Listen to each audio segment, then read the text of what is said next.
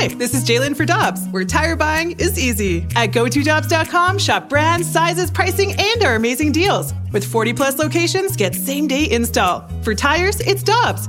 For deals you can use, click on GoToDobbs.com now. Time now for the BK and Ferrario podcast, presented by Dobbs Tire and Auto Centers on 101 ESPN.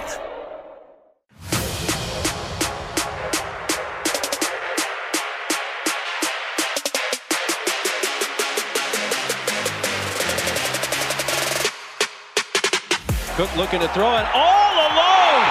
They forgot about Pete out of the backfield, and he trots into the end zone for a 49-yard touchdown to begin the fourth quarter. Vattiato steps up, now looking, throws to the end zone, touchdown! Deep got pushed out but had possession. It is a TD in Middle Tennessee State. Right back in this game with under seven minutes to go. And Cook's in trouble. He lost the ball. He a safety. And now it's going to be a four-point game, and Mizzou's going to have to punt it to Middle Tennessee State. Missouri holds on. They beat Middle Tennessee 23-19. 23 19 Mizzou. That's a good win. Now, typically, that's what you think we would be acting as. A good win. You're 2 0 on the start of the season. Next stop, the uh, college football championship game. 23 19 to Middle Tennessee. To Middle Tennessee. Yeah, oh, we're so absolutely starting Mizzou football today. Alongside Tanner Hendrickson, Grant Francis, I'm Alex Ferrario. That audio was courtesy of the SEC Network. Thank you so much for being with us. A fresh new week. I am officially out of the house where I've been by myself with my two little girls for an entire week. So let me just say, adult interaction is very welcoming right now. Oh, thanks, man. I'm glad you called me an adult for a I was talking to Grant. Sorry, Oh, buddy. Sorry. And I got it. a lot of anger to get out of my uh to get off my chest. So let's start with Missouri football because T-Bone it takes it's very odd for me in a matter of 2 weeks to go from saying, yeah, probably a 6-win team or I'm sorry, 7-win team. I was optimistic at the beginning of the year. To a oh yeah, this team's winning 8 games because Florida's terrible. Mizzou might be one of the better teams in the SEC. Now I'm officially back to saying this team might win 6 games. That was bad. Now, defensively, impressive. I know it was Middle Tennessee, didn't expect much, but still, you found ways, you held your ground, you held them to 19 points. But you scored 23 points against that team. And I was reading Gabe DeArmond's article on Power Mizzou following that, that victory. Man, not even reading your guy BK's article. I don't read BK's articles. Sorry, guys. Sorry, BK. I know you're. Wow. I know you're enjoying your day off, buddy. What a teammate. I strict. I stick to the uh, the professionals around here. At least I read BK's BK is a professional Journalist. BSer. Oh, That's where I was going with this one. No, Gabe said it exactly what I was thinking watching some of that game. Where's the aggressiveness? Like Eli Drinkwitz was brought in to be this offensive juggernaut coach who could come in and do these wily plays and thinking, oh my gosh, never seen this before with Mizzou. This is like the polar opposite of what Barry Odom was. Fourth and three, punt. Fourth and two, punt. Fourth and one, punt. And again, I understand the strategy there. You're playing to your strength. Your defense is great, and you're punting the ball. There's 10 minutes left, but it was fourth and like inches, and you punted the ball. The one concern I have right now is this offense has no firepower. They've got no. Uh, trying to. They got no creativity to what they're doing. It's just strictly the same thing over and over and over, and that's not going to benefit you when you start to get into SEC play. yeah, very, very concerning win for the Missouri Tigers. And, you know, I think BK said this when we talked about their win over South Dakota, and we mentioned it too. You know, that was a game that you should win, and if there's any storylines to come away from it, it's probably not good. Well, they won, and I think there's storylines to come away from the Middle Tennessee game. And look, I thought that game was going to be more competitive for sure than the South Dakota game. There's no doubt about it. I did not expect it to be 2019 or 23-19. No. I didn't expect it to be that close, and they were favored by like 20 points going into that game. And as we know, good teams cover. Um, but I, I think there's a lot of concerns. One, the offensive line did not look good in that game. By the game. way, they didn't cover two games. That's two games that they have not covered. I wouldn't worry about the South Dakota one. I'm a little worried about the Middle Tennessee I mean, one. it's the same difference. But I, I, I think to your point about the offense, one, they could never provide enough time for Brady Cook. Yeah. Two, I did not think again Brady Cook was that great on the deep ball in this game as I thought that in his limited time against South Dakota. And to your point, there's not a lot of aggressiveness, not a lot of deep shots. It's just a bunch of kind of, and I've heard Stoltz talk about this, crossing routes and screens for Brady Cook. Now, I do think Luther Burden has looked really good. He had another Agreed. great game, over 100 receiving yards. But Kirby Moore, the offensive coordinator, He's supposed to be the guy that's supposed to take Mizzou past what Drinkwitz was doing at when he was calling plays from previous years. And it just has looked very blah from the Missouri Tigers. Defensively, you're right. I think they look pretty good, and I think that's the thing that's going to give them a fighting chance. But they're going to have to be better offensively. They're going to have to be able to open up the playbook for Brady Cook, and not only just open up the playbook, but provide him time. They were not able to provi- provide him any time in that game. He was under pressure all night long from Middle Tennessee, and if he's under pressure from Middle Tennessee, what the hell is going to happen against Kansas State next week? Oh, I can tell you what's going to happen against Kansas State. One, you're not covering. Well, you're not. You're not You're winning not that favored. game. You're not favored. You're not winning that game. And frankly, that might be the moment that we say, yeah, this is probably a six-win team. Yeah, I, I think looking at the performance from Mizzou over the weekend, you want to talk about a ceiling dropper. I think to your point, I thought they were probably a seven, eight win team, and it was because of the defense. But man, they look like a six win team after that performance against Middle Tennessee, and it, it's all because of the offense. I I just don't know if the offense is going to be good enough to to stay at the level that the defense is at, and that's my biggest concern for the Missouri Tigers. And you want to talk about disappointing because this was supposed to be the year in which they took that somewhat of a step under Eli Drinkwitz. And now there are a lot of questions that are going to be raised with the Missouri Tigers football team. Our Air Comfort Service text line 314-399-9646 from the 314. I can't wait for Mizzou to go 5 and 8 and lose in the Bayer Hemorrhoid Cream Bowl to Akron or something. Is that a thing? Is there a hemorrhoid cream bowl? Probably. There's a lot of That is amazing if it's if but this is the one that I that caught my eye more than anything. Don't know why you guys are so mad. It's Mizzou. Here's why I'm mad. And I don't even think mad. It's more frustrating. Disappointed. Disappointing is a It's better like a word with that. disappointed father, you know? Yeah, but this is like a like a the next level of of anger from disappointed father because I, I, I keep expecting and, and Gabe mentioned it in his piece, not BK's piece, Gabe's piece on PowerMizzou.com, that LSU game where they went toe to toe in Drink's first season. And he went toe to toe with them in offensive situations. They were they were as creative as you can ask for. I'm frustrated because you've got the weapons and you're not using it you're not you you not you're not utilizing the quarterback that you acted like was the guy that was going to win this for you. It was a competition in week 1, week 2, we've come here and Brady cooks the player, but you're not acting like he even said post games like, yeah, our offense would like to stay out there and try and get that first down to keep the clock moving. You've got Luther Burden, a great game, but I'm expecting bigger plays in this situation. And I understand your offensive line is horrible. That needs to be upgraded. But I just want a little bit more firepower with this offense rather than just the, well, we're going to win. It's going to be a close one. Because when you get into SEC play, when you play against some of these teams, those close games that you're trying to hold on to, you're not going to be able to, and you're not ready for these situations if you're playing like this. Yeah. I was going to say, if there's one positive you can take away from this, and this is going to be an unbelievable spin rate, and I'm not a Mizzou fan, so Look over here. I, I don't even need to do this, but just for the sake of conversation, there is something to playing a competitive game before going into a really competitive game. And what I'm saying there is, look at what Alabama just did. They, they blew out Middle Tennessee 56 to seven, and then they go into that game against Texas, and they're absolutely flat in the first half.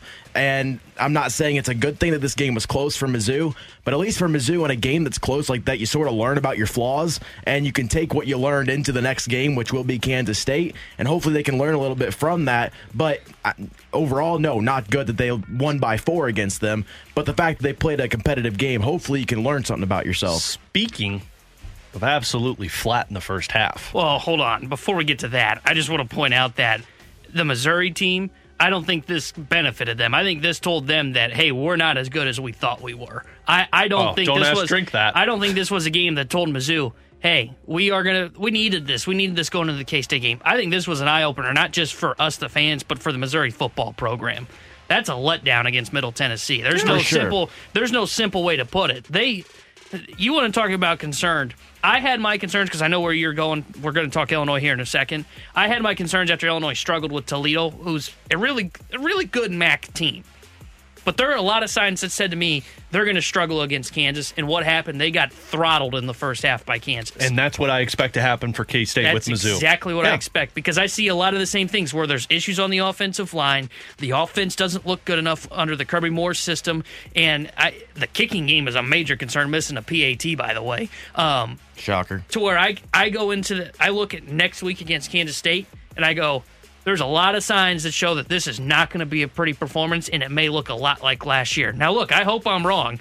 And you know, I'm not even a Mizzou fan, but I hope I'm wrong because I think it would be great to see the programs around the area take steps forward and to see Missouri be competitive against Kansas State, if not win that game. And that's probably the better reasoning why I'm frustrated with it because, like, I want them to be successful. Like, I, you've waited so long. We went through the Barry Odom area ever since Gary Pinkel. We've been waiting to get back to this, and you've seen spurts of excitement with Drink, but it's not consistent. And that's where I think you fall flat with this one.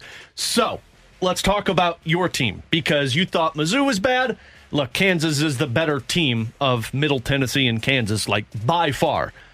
But 28 to 7 after the first half, T Bone, what the hell happened? Yeah, that was not an impressive performance from the Illini. And I want to address a text from the 917. Where is the nine? Okay, don't you know, address but it. I want to find out. I like that they said T-bone and then had an emoji of like a steak.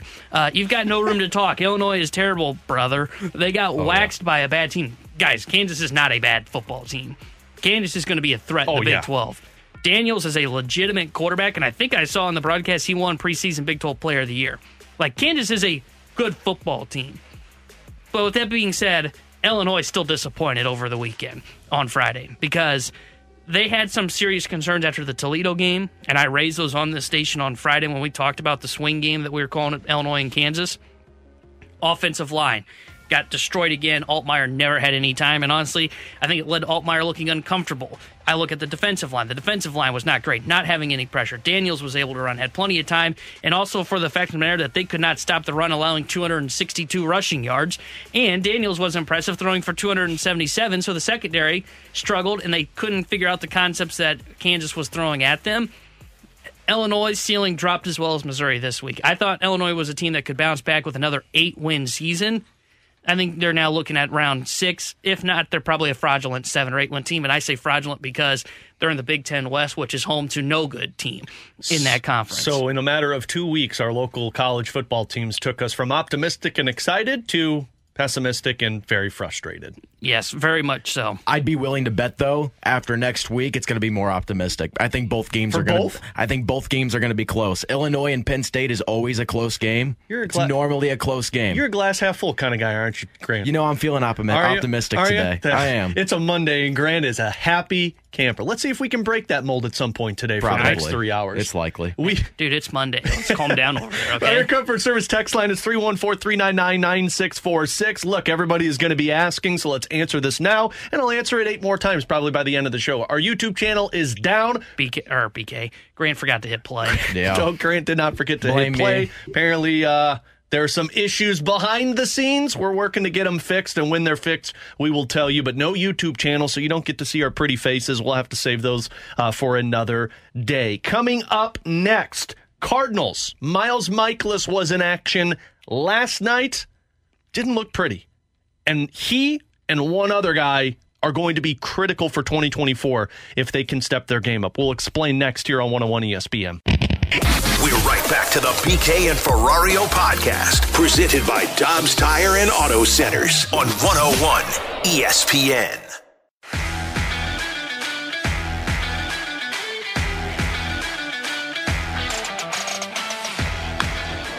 Well struck. Deep left center. The first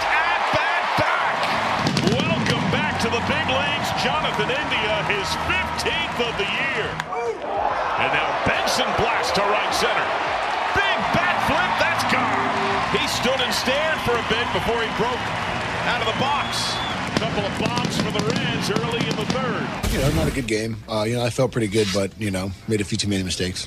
It's Miles Mikolas after the Cardinals' loss yesterday, missing out on the sweep against the Cincinnati Reds. Miles Mikolas' line five and a third innings of work, seven hits, five earned runs, one walk, and two strikeouts. And look, this has been a theme for Miles in the second half. And alongside Tanner Hendrickson and Grant Francis, I'm Alex Ferrario. No BK today. The entire gang will be back together tomorrow uh, for like a week and a half, and then BK's off again. I'm done with vacation, so I'll be here until uh, the Blues win the Stanley Cup in June. So just everybody get on board with that one. I don't get vacation. No, so. T Bone's not allowed vacations, nor is Grant, so they're just going to always be here. But look, it's been a common theme for Miles Mikolas, and, and the captain obvious statement that I could open up the segment is Miles Mikolas has to be better next season if this team wants to have success. Yeah, I can say about 15 other guys that have to be better for 2024. But the theme of Mikolas basically in his second half is 12 games started, a 2 and 6 record, 63 and two third innings, 40 earned runs, a 5.69 ERA. Strikeouts really aren't going to be there. But here's the part that concerns me most, T Bone. This is going back to the Miles Mikolas. I think it was the year following where he was in the Cy Young conversations, which would have been what, 2019? 18, yeah. 2018? The home runs. He's given up 12, or, 12 home runs in those 12 games started. And Miles is not pitching like somebody that you slayed into that number three spot. Right now, he's pitching kind of like a guy who'd be in a four or five in your rotation. And he has to pitch like a number three for this team to be successful next year. Because you know that they're going after a one and a two. They have to go after a one and two. But what they can't do is go after a one, two, and three and have Miles Mikolas as a number four and Steven Matz as number five. In an ideal world, yes, that puts this team on the map because of their offense, and then you add some elite pitching. But you don't have the funds to do that. And frankly, I don't think there's enough guys out there that fall in line of a one, two, and three for your rotation. So this team needs Miles Mikolas to step up. And the other guy that I teased is Giovanni Gallegos because Gallegos has been way too inconsistent this season out of the bullpen. If we're acting like you need three high leverage arms, right now I have one that I'm comfortable with. And that comfort level is very minimum with Jojo Romero. But otherwise, it's Helsley and Gallegos, and then I don't know who. So those two guys are going to be big X factors for 2024 if they don't step their game up to the needed level. Yeah, you'd like to see Mikolas finish things strong, and they've only got like 20 games to go, so he's probably got three, four starts left in him. But you'd like to see things start to turn around for Miles Mikolas because you mentioned his second half numbers. He's not been very good. And I think you're right. I think the plan in the offseason, look, I think it's become increasingly clear that you've got to add two arms that are ahead of him. There's no doubt about that. But I think you really need him to be the three because I think you're either going into the year with Thompson as the five and Matz as the four, or looking to sign someone on like a one year deal that you kind of think is a number four for you that's got some swing and miss, but he's probably more of a five and dive guy, and you want Mikolas to be kind of the innings eater in that number three spot. So now he's still eating innings. Don't get me wrong; he's made 31 starts and he's covered 176 and a third, and he's going to surpass probably 185, maybe 190 this year. But you would like to see him perform a little bit better because I think you're right he is a guy that needs to pitch better than he is right now because he looks like a number five. Yeah. And if you're going to go into the year and have him be an innings eater, well, you'd like to see the numbers come down. Now, the thing that is a little encouraging for me is the fact that we've seen him seen this happen before. Now, you had 2018, which you mentioned, great year for him. 18 and four had a 2.83 ERA.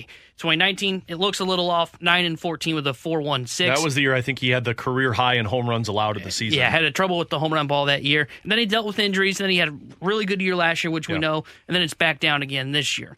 The hope is that he can get back more to like if he can just be 2019 Mikolas, 4.16 ERA, 4.27 FIP. That's the guy that you would like to see at least be that number three for you. So I agree with you. I think he's a guy that's going to have to really be a factor in turning things around when you're not looking externally, because we all know they're going to have to look externally to help fix the team. But on the guys that need to step up and improve the team from the inside, Mikolas one of them. And to your point on Giovanni Gallegos, I think he's looked better. We talked about him a little bit last week and how he just has not been the same guy. He has looked a little bit better recently, and it's because um, it was written in the paper by Derrick Goold, working on the slider, working on setting himself up differently on the mount, which may have helped him out. So hopefully you see him finish strong because you're right. He's going to be one of those top end relievers that the Cardinals look at and say, okay, how do we piece this thing together ideally when we look at our bullpen from inning six to nine? And right now, Helsley's there, Gio's there, JoJo's there. They probably need to add one more to that mix, but you really would like to go in the offseason going, okay, we know Gio's in this. We can kind of lock him into that spot with Helsley, with JoJo.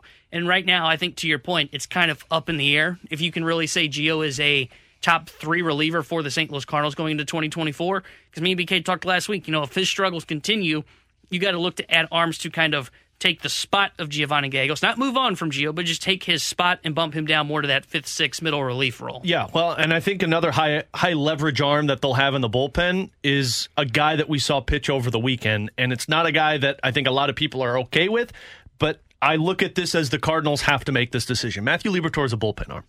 And I know we've gone back and forth about this on the show. BK said it. We've pushed back, me included, saying, look, like, give him some time. He's still young. And I understand that sentiment if there's a group of fans listening right now that, that again say he's still young. Look at what he did against Tampa Bay. That's the type of guy he can be.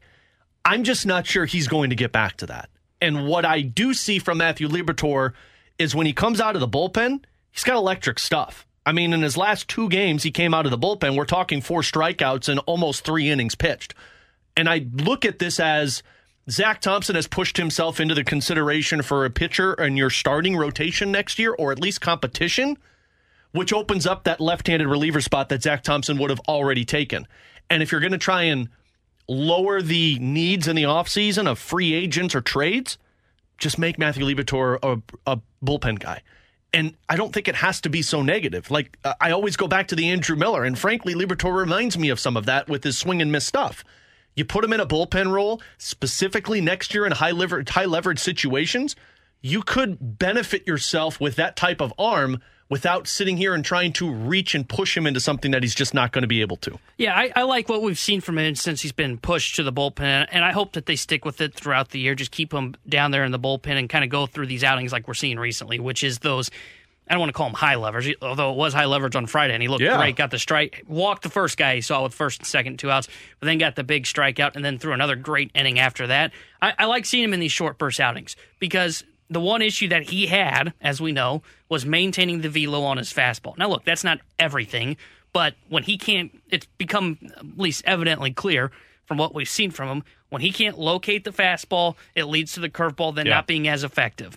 And now that he's being able to locate the fastball, have that velo that's up, he can now play it off of the curveball, and honestly, even the slider that was up about a mile per hour in his last outing against the Cincinnati Reds. Now, can he play himself into a role in 2024 in terms of being a high leverage reliever. I think that won't be determined until next year. But I do like what we are seeing, and I hope they keep him in the bullpen and continue to experiment with him here. I don't want to see him get stretched back out. I don't want to see him the rest of the year. They go, well, you know what? He's been pitching well recently. What if we now go to three innings of relief? I hope that's not the case. I hope they continue throughout the rest of this season and say, you're going to be an inning to like maybe two innings yeah. guy, and we're going to use you as a true bullpen arm, almost like we were using JoJo, but not in the high leverage spots unless he kind of earns that and you want to build that up down towards the stretch of the season.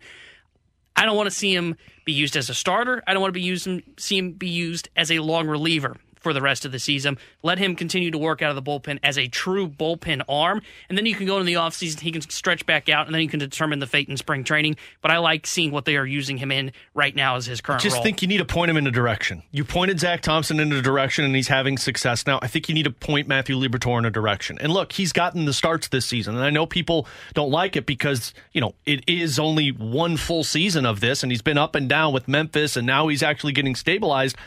But every time we see him, it's either going to be three earned runs through four innings or eight earned runs through six innings. Like you're not going to get that in between of somebody who's going to outduel either what Zack Thompson has done or Dakota Hudson has done. So just put him in the role and know that next season I've got I've got Liberatore, I've got Romero, I've got Helsley, and hopefully you get Gallegos who steps his game up. That's a good start to an offseason of needing to add those arms necessary for you to compete next year. Tanner Hendrickson, Grant Francis, I'm Alex Ferrario. We've got questions and answers coming up in 15 minutes, so send us your questions 314 399 9646. That is our Air Comfort Service text line. But coming up next, week one of the NFL season, almost in the books. We've got our superlatives for week one next here on 101 ESPN.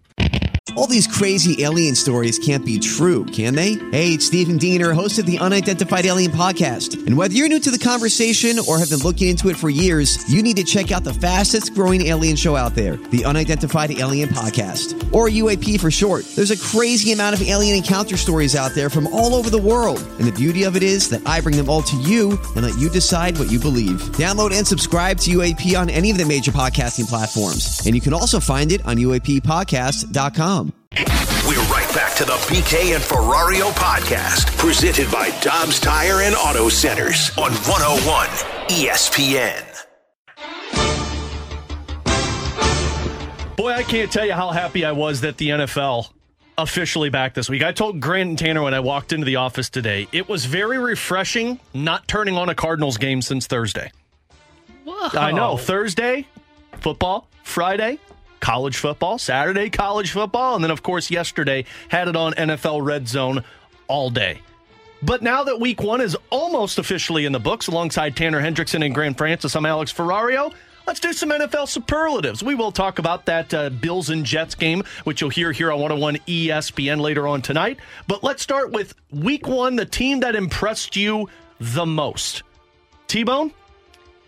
There's a couple that impressed me, but the number one team that I'm going to turn to that really impressed me the most, I, I think it was the Green Bay Packers. I BK was telling me about Jordan Love. You know, maybe they can win the Jordan North. Love didn't look that great. And, and Aaron look, Jones looked awesome. I laughed at BK. you should have. Now I was definitely right about Sam Howell. That that team barely beat the freaking Cardinals. Um, but Jordan Love looked great yesterday. See, I thought Sam Howell looked better than Jordan Love. Oh, see, I, I thought Love looked better, be, and maybe it was because I had less expectations on. Well, I, I guess I had low expectations for both.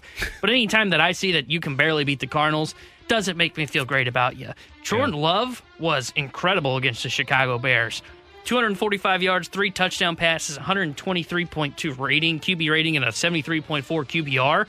Packers impressed me the most. Like, I'm not going to say that they're going to win the North yet because I, I still believe that one, the Bears are better than what they showed yesterday. Um, and I still think the Vikings will be a team that'll be in that conversation. But Green Bay was really impressive in their first outing, and, and it kind of turned my head of, oh, whoa, maybe I should be keeping an eye on Jordan Love because that was a really good performance.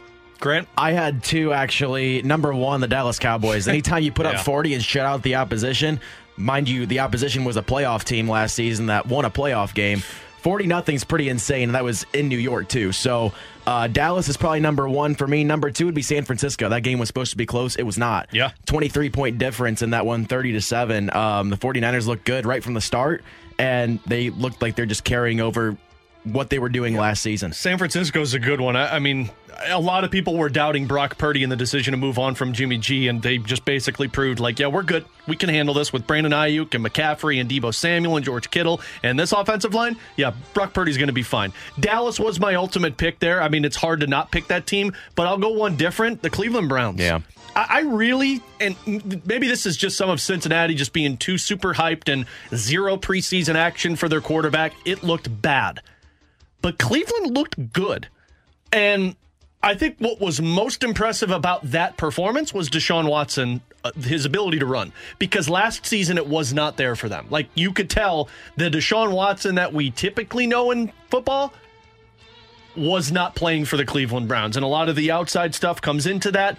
But this first week, his scrambling ability and the ability to make something out of nothing was very impressive to me. So they would kind of be a dark horse on my side. See, I was not impressed with Cleveland because I think the whole reason that score was lopsided was because the weather played to the advantage of the Cleveland Browns. Because now, yes, I do agree it was a little impre- it was better to see Watson running. He was not very good as a passer. 154 yards and a touchdown. Now, look, that could be because of the weather, but the weather made that game very much in favor of the Cleveland Browns and their style, where they just hand the ball to Chubb and let Chubb go to work, who carried the ball again for 100 plus yards. I'm not going to be willing to say that either. I, I'm not willing to say I'm disappointed in the Bengals, and I'm not that impressed with the Cleveland Browns because the weather was just too much of a factor in that game for me. Hey, what's a, what's a bigger fluke? The Bengals and Browns game or the Rams and Seahawks game? Oh well, talk about most disappointing Say, team. We don't need to talk about that game because that is my most disappointing team, Seattle Seahawks. Like, what the bleep?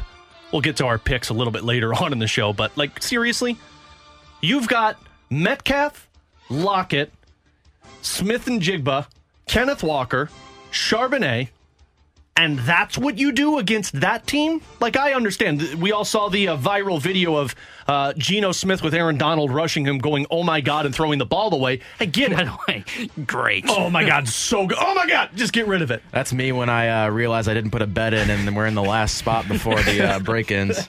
Yeah, yeah, I've been there before. But like that's that made me so pessimistic about Geno Smith. And I get it's week one and like everything will be fine. We're gonna do a panic or patience a little bit later. But that was my most disappointing team because I thought an entire offseason you'd be more prepared for an LA Rams team that didn't have Cooper Kupp.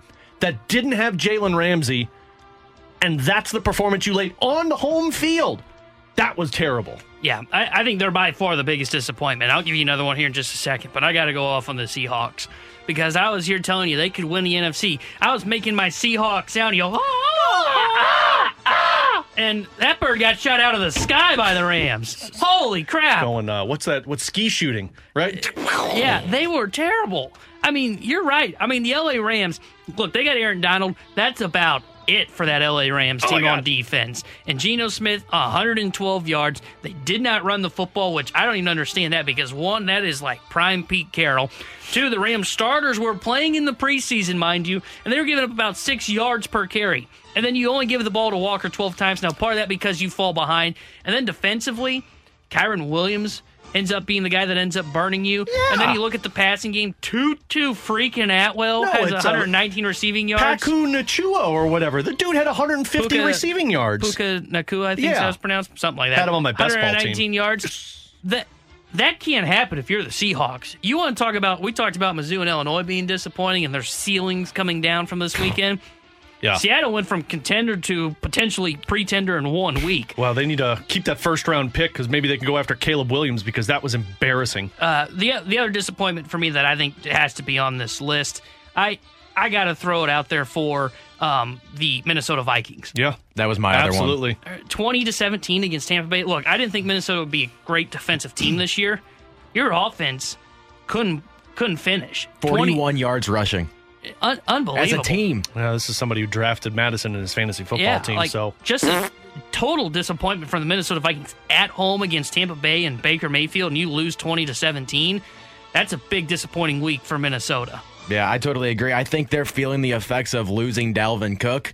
And I mean, you had a running back that was performing for you year after year, and they were so one dimensional. They became predictable in mm-hmm. that game, and they allowed that defense to just take over. They only put up 17 points, and that Tampa Bay team is not good. it wasn't even that too though. Like how many drop passes did they have? Yeah. Like between Addison and Osborne, they had like five or six drop passes in the first quarter. And I mean, look, I, I can shoot down Kirk Cousins all day, but when he's putting it in your chest and you're dropping it, there's a problem there. You know what? Give credit to Kirk Cousins too. He actually had a pretty decent game. Yeah. he ended He up going competitive. 33 for Yeah. 44. I love the fact So- that all he does is just throw the ball. Like when he realizes the running back is terrible, he's like, "Nah, we're just going to throw it." Yeah. Bleep But- it. By the way, most disappointing player, and I, I'm sure we'll, we're probably going to have somewhat of an agreement on this.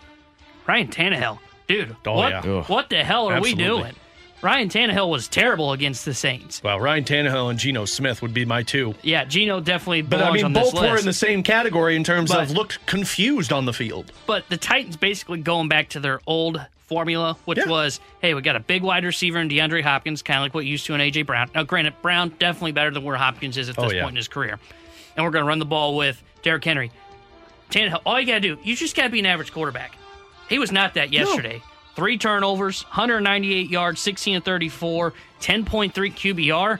Look, I said the Titans might be able to compete in the AFC.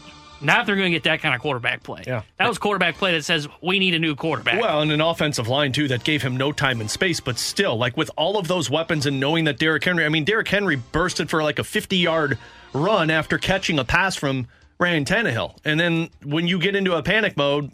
There's nothing for you. So, yeah, I agree with that one in terms of most disappointing player. All right, let's do this one real quick, and then we'll get to questions and answers on the other side. Who was the rookie that impressed you the most in week one? for me, Zay Flowers. He looks like the weapon that Baltimore's been really missing on offense. You know, I, I thought OBJ was going to be that guy. That's why I've been so high on uh, the Baltimore Ravens. I didn't, I didn't know if Bateman would be that great, They but didn't use Beckham very much in that game. no, yeah, trust me, as a guy that took him on a lot of daily fantasies. Same, buddy. Uh, but no, I thought Zay Flowers was great for the Baltimore Ravens. Uh, great performance from him. He looks like a true weapon that they now have that they can throw the ball to. I'd say Zay Flowers easily for me was the best rookie this this week. Grant? I really like Bijan Robinson too. He looked great. Did you see the little shimmy he had on that one play to shake the defender? That's what we call swag, Grant. Yeah. I mean, it was against the Panthers, so note that a little bit, but still, he looked great for the Falcons. Yeah, I liked Zay Flowers. Jordan Addison was the other one. Like when he caught that touchdown, I'm thinking, oh man, they got another weapon that they can use. And then of course he dropped a few. But I think by the end of this season, we're going to be talking about him in that conversation towards the end of the year. Um, quarterback wise, did any of the three rookie quarterbacks impress you? Because honestly, it started out impressive with Bryce Young, and then it ended with, meh, okay. And it was right around the same category as the other two. CJ Stroud was probably the least interesting to me, and I was expecting more from him this season than what we saw in week one. Yeah, you know, I think Richardson kind of impressed me. It was kind of what I expected. You know, probably wasn't going to throw for a ton of yards. He ended up throwing for more than I actually thought at 223. Had a touchdown interception, carried the ball 10 times for 40 yards. It, it looked like an offense that you kind of expected, which was hey, we, we want to use his legs, utilize Richardson's legs, and we'll see what he looks like as a passer. And I, I, thought he played well. I mean, he gave the Colts a shot. They only lost by ten to Jacksonville, who I thought had a chance to just completely destroy yeah. them. And they were they weren't huge favorites, but they were favored by more than three. I, I was kind of impressed with Anthony Richard, Anthony Richardson. I've been the lowest of them on the show. I'm I'm more intrigued to see what he looks like as the season goes on. By the way, the rookie that I completely forgot about, Jahmyr Gibbs. Like Jahmyr Gibbs oh, yeah. looked like the real deal for Detroit. I just hope that they use them more uh, as they move along uh, throughout the NFL season. That's our NFL Week One superlatives. We'll get into panic or patience in the 12 o'clock hour. Tanner Hendrickson, Grant Francis, I'm Alex Ferrario. Coming up next, send us your questions 314 399 9646. We'll answer them on the Air Comfort Service text line next on questions and answers here on 101 ESPN. We're right back to the BK and Ferrario podcast, presented by Dobbs Tire and Auto Centers on 101 ESPN. You've got questions, we may have the answers. Maybe. It's BK and Ferrario's questions and answers on 101 ESPN. 314-399-9646 Air Comfort Service text line. It's time for questions and answers. We got Katie Woo on the other side, Cardinals insider for The Athletic. So we'll get to her in about 10 minutes or so. But let's get to these questions from the 314 fellas. Betting wise, how did your weekend go in football? Oh, not great. Uh, Somebody took a shot at us for our for our picks, which we'll get to at the end of the show. Well, um, I mean, I did well in that. If I would just put my money where my mouth is in terms of actually betting what I say, I would be so much better off. But I never do. I say it and then I second guess it and I don't bet. It's either that or when you do bet, it just goes to hell. Like, yeah. and actually, I had one that was pretty close this weekend um, for college football wise. So I kind of go off the board with my upset picks. I like to pick the ones that are kind of a little crazy odds, but ones that I can see happening. You're like, like me, just put an eight leg parlay together to see if you can win 50 grand. See, but this one was actually, well, I don't want to say realistic, but it was only a two leg parlay. It was um, Rice beating Houston, which happened, and I think that was like plus 400. And then I had Appalachian State beating who they play? North Carolina, and that one went to double overtime. They ended up losing. Oh my! I but that one, livid. that one was plus eight hundred. I would have been livid yeah. if mine went to double so overtime close. and I lost on that one. Yeah, I did not win anything over the weekend, and I was close on a couple NFL parlays, but it's just nice to have it back, though, isn't it? Well, in theory, it's well, nice. Yeah, but and when I, I was saw, placing the bets, it was nice to yeah, have it back. Yeah. One of these weeks. Yeah, and then I saw One how much. Weeks. Say that for I saw 17. how much uh, disappeared, and I went, "Oh, this is not." and, I realized I'm eating ramen noodles the rest of the week. Then I remembered how stressful it actually is to watch on Sundays. Going, "Oh man, I really need them to cover four. They're only up three. They're going to take knees." Oh. oh gosh! From the six three six on our Air Comfort Service text line, fellas, did anybody change your mind in terms of Super Bowl contender after Week One? I mean, it's pretty obvious Dallas did, right? Like that game, Dak was bad, and they still dominated. That that defense might be is going to be the best in the NFL this season. Like, there's no question. Unless injuries overcome them, it's going to be hard to top that. They'll find a way.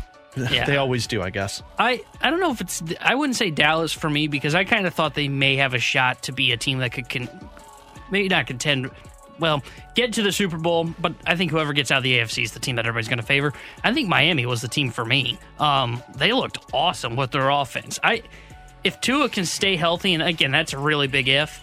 I always have kind of viewed them as kind of a second tier team. They look great offensively. I mean, Tyreek Hill, 11 receptions, 215 yards. Waddle, 4 for 78, 2 threw yeah. for over 400 yards.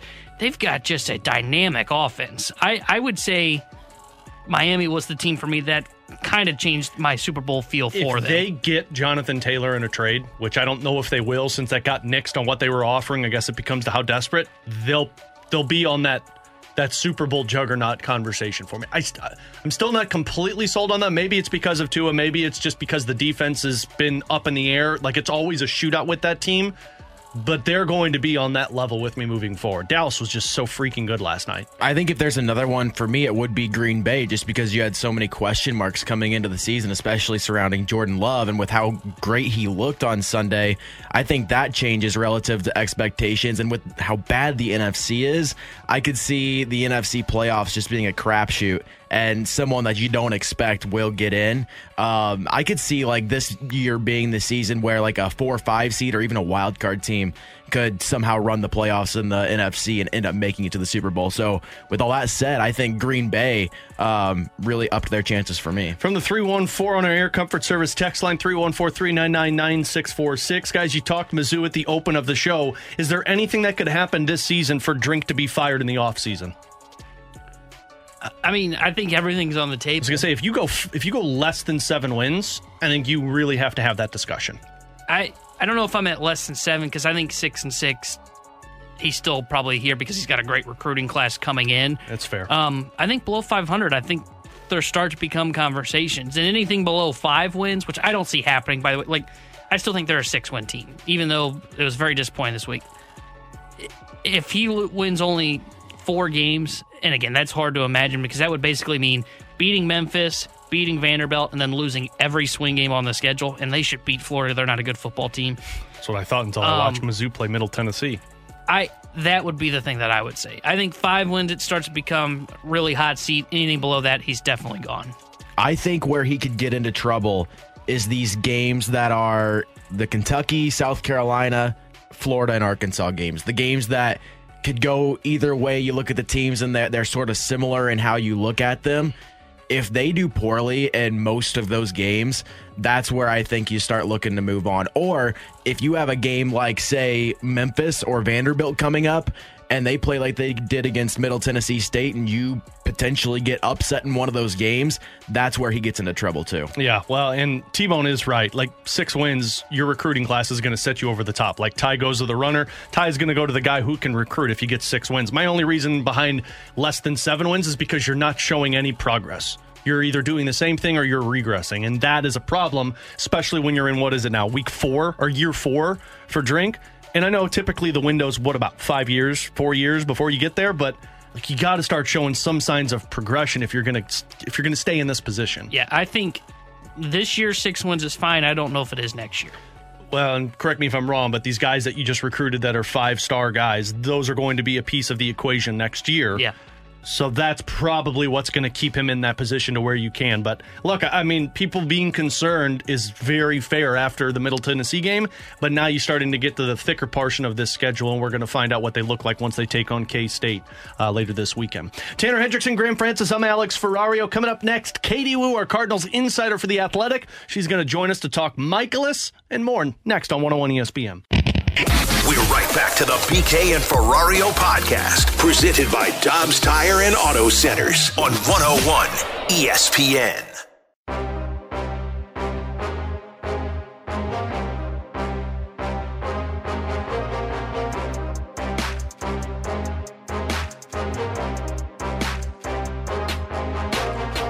Alongside Tanner Hendrickson and Grant Francis, I'm Alex Ferrario. It is BK and Ferrario here on 101 ESPN as we head to our celebrity line now and welcome in our Cardinals insider of the Athletic. You can follow her on Twitter at Katie J. Woo. Be sure to be checking out all of her work on the Cardinals at the Athletic. She joins us now here on 101 ESPN. Katie, how are you?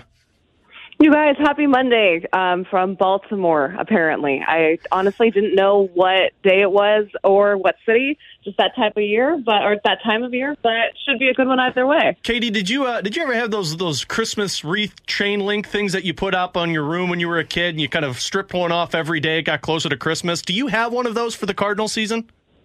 you know what?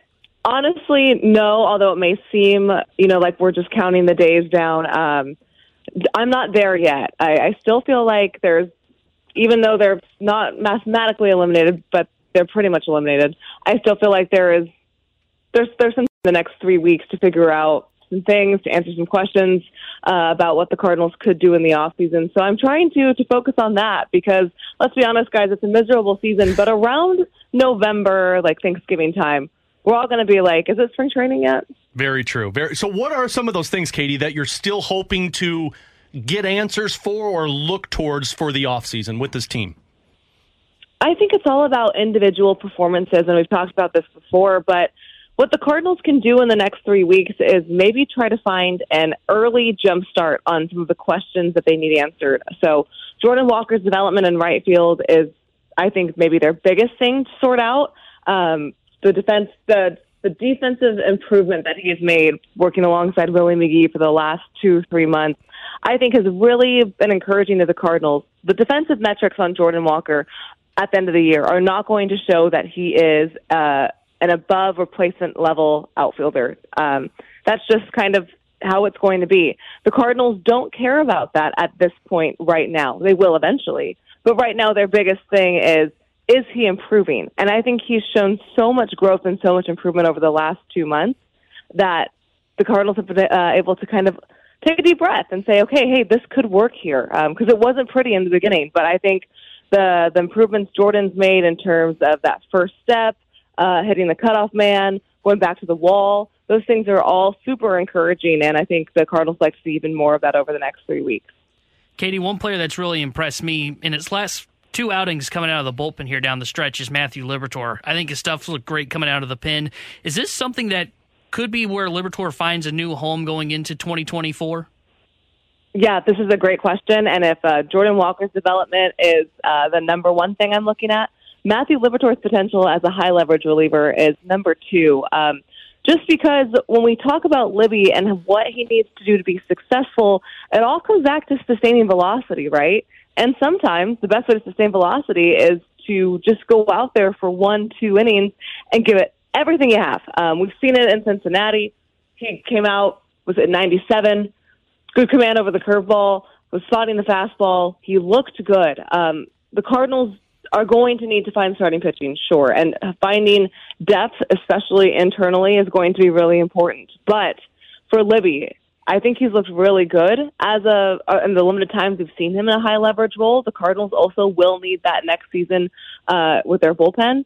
So why not try it? Uh, so far, so good. And I, I actually think this could be a really good development for the Cardinals and for Libby. You know, in terms of if it doesn't work out as a starter, he will have this four pitch arsenal and he can hit his velo that stays upper 90s. Um, and that could be an absolute game changer for St. Louis next year if he does indeed stay in this relief role. Katie, as a follow up to that, the pushback that I've seen from a lot of Cardinals fans is, well, he's too young to put him in the bullpen. He needs to be a starter and let it get worked out. Is it a failure for the Cardinals if Liberatore becomes an every or for an entire season becomes a bullpen arm? I don't think so because look, I know guys that we're we're really stuck on how much the Cardinals need starting pitching, and for obvious reasons. But they really need high leverage arms in the bullpen as well. Um, look, Libby, I think has so much talent, and I totally understand the argument in terms of he's young, so why give up on him as a starter? I don't think the Cardinals are making any kind of decision uh, long term on what his future will be over the next three weeks. But they are trying to see all of the options that they have with Libby. And if he ends up being a, a high leverage guy that they can use in the eighth or the ninth, um, and you have someone that can complement Ryan Helsley and Giovanni Gallegos next year, I don't think that's a failure at all. Uh, especially if Libby, if that's the role that he can be truly successful in. I'm not saying he can't be successful as a starter, but I think if you're just able to find a place for Libby next year consistently, where you know what to expect out of him and the results continue to be good, I think that's a win regardless of what that role is. Katie, one one pitcher who's been struggling since the second half has been Miles Mikolas. Eh, do the Cardinals have? I don't, I don't know if I want to call it concern with Mikolas because you know he's going to eat innings, but is it becoming clear to the Cardinals that they have to find two pitchers that will upgrade over Miles in the offseason, or was that always the plan? Yeah, that's a great point about Miles and his durability because I think that is a a, a, a trait that isn't maybe because of how he's performed this year from a staff perspective, it's kind of taken for granted. But he has taken the ball, he has eaten a lot of innings, but he does need to be better, and he said as much uh, yesterday. I wouldn't say there is, like you said, concern, but I do think that the Cardinals are looking to, if if the Cardinals are having a successful offseason, Miles Mikolas is your number three or number four in the rotation last year, and that's always been their plan, regardless of how this season has gone for him. It's been frustrating. I know Miles is, is far from happy about it when you look at the win loss record, the ERA, and it's been uh, a little difficult to understand because he is so effective with that arsenal. Weak contact, you know, he can generate swing and miss when he needs to, but by that is no that's no means the, or by no means the name of his game. And I think with Miles, if if he doesn't have all five pitches of that arsenal working, it's really easy for opposing hitters to guess what's next because he's so effective in the strike zone. He doesn't throw a lot of balls. He's going to pound the zone consistently, but all year long, it, I think the pitches varied, but one of those pitches in that arsenal he has not had control over, and the lack of command and whatever pitch that is has made it easy for pitchers or for hitters to eliminate uh, the types of pitches that are coming in, and I think it's led to to a big big deficit in terms of what the Cardinals wanted to see with Miles holding down the ERA. So yes, I do think the Cardinals are going to need to add two pitchers that rank above Miles, but I, I do think that's been their plan all along.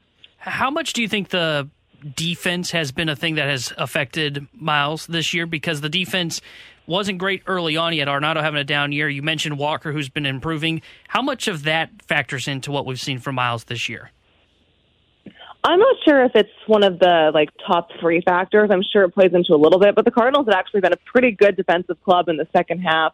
I think for Miles, it's just you know a variety of things in terms of of what's plaguing him. Look, he's always been a guy that gives up a lot of home runs. You know, his home run rate's high, but usually it's not too damaging because he doesn't have a lot of he doesn't walk a lot of guys. He doesn't allow a lot of base runners.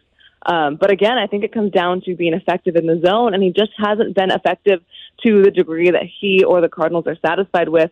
Again, I think it goes back to opposing hitters being able to eliminate pitches coming out of that arsenal, being able to sit essentially on the pitches that they're expecting. Um, so Miles was, I think, very candid, very professional about his outing yesterday in terms of, you know, there's a lot of things that he has an idea of what's wrong. He doesn't want to speculate because, you know, he's pretty frustrated, but he has a pretty good idea of what he needs to fix. And if there's one thing the Cardinals are confident in Miles Mikolas next year, it's that he will be able to take the ball for them every five days. They certainly don't anticipate a season like this next year from him. And, you know, I think when you look at the overall body of work Miles has had in his career, I think it's easy to be pretty confident about what he can do next year. Katie, uh, final one from me. When it comes to the other pitchers who have at least been trying out for that rotation next year, Zack Thompson, Dakota Hudson, both have been impressive, uh, really, since they've taken over one of the spots in the rotation. Uh, is there any concern from you that maybe this success for them is going to put the Cardinals in a position that they overvalue these guys in terms of their rotation next year? They better not. Um, and look, this is no uh, no discredit to Dakota Hudson and Zack Thompson, who have been really effective in the second half since the trade deadline. Um, I think we're seeing a completely different Dakota Hudson. We're seeing Zack Thompson find some some confidence, and he could maybe be a, a reliable rotation arm next year. But I think John Mozeliak was pretty clear uh, last month when he said this. No matter how the internal options end their year, they the Cardinals still need three starters, and I think that's true. Even if Dakota Hudson and Zack Thompson finish the season uh, about as perfect as they can be, I don't think that will change the Cardinals' philosophy in the off season. Uh, because if if it does, that's essentially the exact same philosophy that plagued them this year. And if a season like this, uh, a historically bad season, one of the worst seasons uh, in the last, I don't know, three decades in St. Louis. If that doesn't change your philosophy or your perspective, I'm not sure if anything will. Uh, but I, I do think the Cardinals are very aware of the starting pitching that they need for next year. And I don't think how Dakota Hudson, Zack Thompson, Matthew Liberatore, Drew Rom, any of those guys finish their year will change their offseason plans of getting three starters. At least it shouldn't. Well, one arm that the Cardinals will probably be connected to is Blake Snell. And it was reported over the weekend the Padres not expected to re sign him, and they are expecting him to get somewhere in the $200 million range. Is that something that you think the Cardinals could target? We know Blake Snell's got great stuff, but he walks the world and he doesn't go deep into games. Will they be willing to give him $200 million on a multi year deal, Katie? I don't think so. And this is obviously when you think about Blake Snell, you're like, yeah, I want that arm my rotation. I mean, he's one of the National League Cy Young candidates for a reason. But Blake Snell is going to set the market, and he's deserved so with the season that he's had. Um, for those those traits that you mentioned, though, Tanner, in terms of walk rate and not going deep into games, and his price that he is going to uh, acquire, I think it would be really difficult for the Cardinals to go out and do that because they don't need just one guy. They need several. So for me, it's hard to see the Cardinals going out and spending an unprecedented amount of money for this organization on one arm when they could use that same amount of money and get two, right? You were thinking about like a Sonny Gray and accompanying that with with an Alex Cobb if he does become available or something like that. That I think is more realistic. I'm not ruling it out by many by any means, but I do think because of what Snell is going to cost and because he doesn't exactly profile to what the Cardinals are looking for, they would probably not overspend for him. But I do think the Cardinals are going to be willing to spend a lot more than we've seen in years prior, just on a different name. And if I'm going to go out and if I'm going to target anyone, I think that the name that makes the most logical fit is indeed Sonny Gray. She's Katie Woo. Follow her on Twitter at Katie J Woo. Check out her work on the Athletic. She's got a piece out talking about Jordan Walker in right field and his growth this season. Katie, always appreciate the time, and we'll talk with you next Monday. You got it, guys. Thanks. Have there, a good one. There you go. It's Katie Woo uh, here with us on BK and Ferrario. I understand what you just said there at the end, uh, T Bone, but uh, that's also my concern of you're not getting a number one. Like I know Sonny Gray is a legit upgrade over anybody you have in your system, but Sonny Gray is at best a number two. And if you're going to go Sonny Gray and Alex Cobb or whomever you're going to put in there, I still think you're missing out on that top tier guy. And I understand what she's saying because it is a lot of capital to spend on one pitcher that you're not able to spend elsewhere. But figure it out because Sonny Gray and Alex Cobb doesn't get me excited for 2024. Yeah, I I would push back on that a little bit because I though I do think Snell is a one, I, I don't know if he's the guy that the Cardinals are necessarily looking for this offseason because of what you because of the walk traits. Yeah, no, I, mine's Nola. Uh, Mine's Nola's, not Snell. Nola's the guy. Now, I think they probably do need to come away with Aaron Nola, but I don't even know if Nola's a one, to be fair. Like, I understand what you're saying, Gray, Cobb, you know, Imanaga, if they were to go after him. I understand it's not a great off season, or not a exciting off season, I should say. It is still a pretty good off season to bring in two twos to be at the top of that rotation, and then you try and figure out the one in years to come. But I, I, the reason I would say I'm a little bit more optimistic about that if they did make those signings is because I think with this offense you can kind of mask not having a one. Yeah. You can't mask not having three quality arms in your rotation like they had this year. But you could probably mask if you were to go out and get a Sonny Gray or an Imanaga, uh. But I do agree with you. I think Nola's probably the top target. And I think Snell's just too risky for what the Cardinals need. If they just needed one starter this offseason, I probably would be saying, hey, go. You need that number one. Like going into this past year, we said, hey, they got to go get a number one. They got to go get a number one. They, they've got pitching. They just need a number one. I would be saying then they need to get Snell, but there's a lot of signs to me that just say he's too much of a risk for the Cardinals. And I think Katie's right. If they sign Blake Snell, he's going to take up a massive chunk of their budget going into next year to where instead of going away with three starters, then we probably are getting into the conversation of signing two and then looking at Thompson to fill into the rotation. If I'm going to spend that much money, I'm going to go get Yamamoto. I'm, I'm going to get a younger guy and get more years out of it rather than somebody who's probably going to be good for me for two years and then fall apart and then I'm in deep trouble. We'll talk more about those pitchers and how the market's been set for at least the lower tier of that starting pitchers. But coming up next, panic or patience? I'm sure a lot of you are going to just say patience after week one, but there's some teams that might scream panic. We'll discuss that next here on 101 ESPN. We're right back to the BK and Ferrario podcast, presented by Dobbs Tire and Auto Centers on 101 ESPN.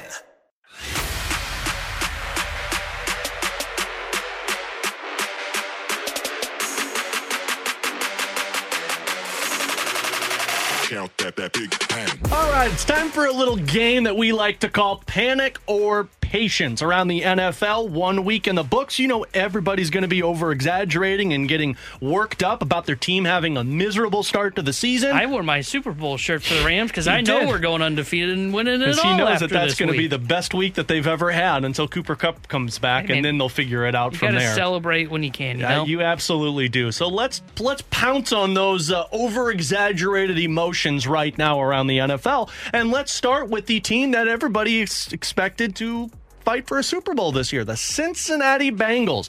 Joe Burrow and that 250 plus million dollars that he just signed for left some money for the receivers though, T-Bone. That's the good news. They lose to the Browns on the road 24 to 3. Are we hitting the panic button? Are we going to ride that patience bus? I, I'm patient, man. Everybody relax in Cincinnati. It was raining, and I saw the text where it was like, That's the "But excuse." Everybody plays in the rain if it's raining there. Yes, two for two in that rain. the is- Giants couldn't score anything. That is true. Well, they were just clearly dominated. Like it was raining. But the thing for the for the Bengals, one, you mentioned it earlier. Burrow did not uh, practice a lot in training camp because of his calf injury, and then two, just with the weather there, it suited the Cleveland Browns better because I didn't think Watson had a great game. I, I really don't. I, I don't think he was that impressive. But they can just run the ball better than the Cincinnati Bengals. Now, people would say the Bengals defense should have been better. I think the defense was fine. I'm not concerned about the Bengals. I still think they're a Super Bowl threat. I still think they're a threat to the Chiefs. I'm not going. to I'm going to remain patient. I'm with you. I will say I am more um, into the Ravens now to win that division over the Bengals. You want to talk about looking bad? Lamar Jackson. Well, yeah, Oof. but but still, I, I have more faith in the Ravens at this point than what the Bengals just did against Cleveland. But two weeks of this, then I'll be panicking a little bit. Right now, I'm patient. Yeah, they're going to get the the uh, patient treatment here. I don't.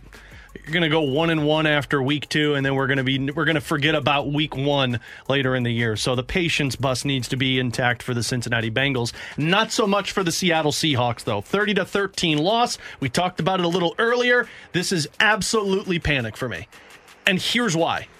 Because when they stopped running the ball and they were down, Geno Smith looked lost out there. That offensive line was letting way too much, and I know Aaron Donald was on that team, but they were letting way too much get to the quarterback. He was hurried, and then there was nothing left to go. So basically, the Seahawks need to have the lead, otherwise, they get into panic mode. So I'm a little panicky right now. I thought Geno Smith was going to have a good rebound year after what he did last year, and now I'm a little skeptical with it. I think they might need a quarterback. Yeah, I, I'm going to panic on the Seattle Seahawks because they lost in all phases in that game. It wasn't just Geno. I, Geno was bad, and I think part of that was because, for whatever reason, the offensive line could not block that terrible Rams defensive line. Now, look, the Rams still have Donald. He's still clearly a threat. They've got no pieces around him, and they were still getting pressure on Geno Smith. They didn't do anything great defensively. They couldn't shut down the LA Rams in the second half. Consider me panicked with the Seattle Seahawks. Think about what he just said. They couldn't shut down the Rams, who didn't have Cooper Kupp in the second half. and I'm a I'm a Rams fan, so I listen to Rams podcasts. The best way I was hearing the Rams offensive line described uh, during training camp was it's a whole lot of depth. It's a it's a deep offensive line with pieces that shouldn't be starters. And it's like, well, okay, well, that's not great to hear. And they're trying to force a contract to work out by moving a guy that's a left tackle to right guard, and it all ended up panning out, and they end up destroying the Seattle Seahawks. Yeah, call me panicked. Yeah. I think this is the biggest panic out of any team. And add on to that the fact that you are at home in a divisional game where you're supposed to have one of the best home field advantages in the NFL. Yeah, it's it's panic time just after week one for Yep. Seattle. Let's go to the Minnesota Vikings. Uh, they lose to the Bucks. The Baker Mayfield led Buccaneers, twenty to seventeen. I'm going to say patience here. I think a lot of people are going to go on the panic side because they didn't have a running game and their defense still couldn't get the stop when they needed them to. But I think a lot of that game was in the first half, the amount of dropped balls that were there. They've got the weapons in Addison and Osborne and Jefferson and Hockenson. I think Madison will be better than what he was in week one. And then Kirk Cousins basically brought them back from the dead. Uh, I'm going to stick with patience here with the Minnesota Vikings. I'm gonna stick with patience, but I was leaning towards panic because I convinced you, didn't I? No. Oh, okay. Uh, but no, I've always thought that they had weapons. Problem was is they it's clear they don't have a run game and they gave up 20 points to Tampa Bay and I don't think the defense is that great and I think it's only going to get exposed as the year goes along. So, I think it's more patience just because I think expectations are fairly low for the Minnesota Vikings. Yeah, I said it last week. I thought that this could be a game out of all the games that we could see potential big upsets. I thought this one was one of them, um, just because the Vikings are so inconsistent and they blow leads constantly. Like this is who they are. We found that out over the past few years. Like this is who they are. They they blow games that they should win, and yet they still find a way to make it into the playoffs. And in a weak NFC, they're probably still going to do that. Do I think that they're going to compete for a championship? Absolutely not. But I think they'll be in the playoffs still. So no, I'll be patient with them. Another one that I'm panicked about, which frankly I don't even think I'm panicked because I expected this, were the Pittsburgh Steelers. 30 to 7, lose to the 49ers, lose to Brock Purdy. Uh, that basically has their way with them. I'm panicking. And again, I don't even know if it's considered panic because I did not have expectations for Pittsburgh. I know Mike Tomlin is an incredible head coach, but I, I'm just not buying the Kenny Pickett hype. I don't think he's going to be good enough for Pittsburgh. Um, and I think you saw that a little bit there. Defensively, look, I can understand you're not being able to stop San Francisco. I mean, they got a really good offense, even with Brock Purdy, a quarterback. But, man, that offense for Pittsburgh looks like they're in for a, uh, a tough season ahead. Yeah, I'm going to panic because I was kind of big on Kenny Pickett, and I still am. I think he can still have a really good year, and I still think he's the franchise quarterback moving forward. But that was not an impressive first start. And I No. get it. San Francisco's got a great team. I still expect a little bit more from the Pittsburgh Steelers offensively, and they really struggled defensively, but I kind of could see that coming with just the weapons that the San Francisco 49ers have. The other concerning part for Pittsburgh, they just, they, I'm not in on Najee Harris. Six carries, 31 yards. Yeah. Nothing really explosive out of the running game. And look, again, they were down so much early that they had to abandon it. I call me concerned. I'm a little panicked about the Pittsburgh Steelers. I avoided Najee Harris like the plague in fantasy football drafts because of this main reason. They're going to find themselves down, and when they find themselves down, Najee Harris is never going to get the ball. I will say, though, it was the 49ers, and it was a letdown of a week for the Steelers. But out of any of the games that happened this week, I could see this one being a week one weird outcome for the Steelers going up against a really good team. I think the Steelers will be fine, um, but I think they'll be what you expected. I think they're going to be a team that will tr- like fight for a playoff spot towards the end of the season. I will say, I think now they might be leaning more towards one of those teams that's going to be just on the outside looking in because of the competition that they're up against. Let's do two more. Let's do the Titans. 16 15 loss to the New Orleans Saints. Tannehill was the bigger problem there. Three interceptions, 16 for 34. I'm not panicked about the team because I think they'll get their issues figured out. I'm panicked about the quarterback. And I know that like is an oxymoron because if I'm panicked about the quarterback, how is the team going to be good? Because all you need is Tannehill to be average. Like DeAndre Hopkins had an okay game. Derrick Henry was fine. The defense found ways to at least keep New Orleans intact. But man, if Ryan Tannehill is that panicked the entire season, I mean, you're going to have issues. But I'm going to stick with patience here for the Titans because I still think they're going to be one of their top teams in the division. I'm going to say panic, and it's all because of the quarterback. And he ties too much into the team, and Tannehill didn't look like a winning quarterback this weekend. He didn't. He was terrible. Three interceptions, 198 yards. I'm really concerned. And all he has to do is be good because of Henry and because of DeAndre Hopkins. He wasn't even close to good this weekend. So Did Treylon Burks play that game? Or did they just Um, not throw it to him? Because I don't think because he had two receptions and 18 gonna say. I feel like I didn't even hear his name. He's he's been very disappointing. Yeah. I thought he'd be good last year too, and I had him on my fantasy team. He was, was not the- good. So He was the reason they got rid of AJ Brown. yeah, mistakes were made. You know, A lot of mistakes Um, were but made. yeah, call me panicked Yeah. about the Tennessee Titans. All right, the obvious one here panic or patience. I think we're all going to be on the same page with the Giants. It's panic. I, I mean, that was the prototypical, and in, um, what's his face? Collinsworth was saying it on the broadcast last night. The Giants have a specific strategy how they want to play. And if they're under pressure, they can't play that strategy. And like their offensive line struggled. And I understand that's probably going to be the best defense in the NFL this season. Couldn't keep their eyes away. And when they did find a way to, the options to throw to weren't there. So Daniel Jones just said, bleep it, I'm going to run it myself. Daniel Jones is not going to last this season. He's going to get injured at some point because because they're utilizing him way too much because the receivers are just terrible on the Giants. I love Brian Daboll. I think he's an incredible head coach, but I'm panicking about that Giants team. They're going to be bad. Can I be honest? I don't know really how to grade the Giants in terms of if I'm panicked or patient because I didn't have expectations I for mean, they don't them. have anybody to throw to. But like that was a common theme from last year, and, and like I kind of agree with I agree with everything that you just said. But I'm trying to figure out if I should panic because Dallas was just so freaking good last night. That would be the only thing that I push back. So I'm going to lean towards patient But because that's your division. Like that's fair. That's your division, and Philly's in there too. So if you can't be a top two team, you're not a playoff team. You can't put up zero points at home in a division game. You Yeah. just can't. All right, I changed my mind. I'm going to panic. Thank you. Yeah, Yeah. because that was not impressive, and Dallas just completely destroyed them. Hey, but it was raining.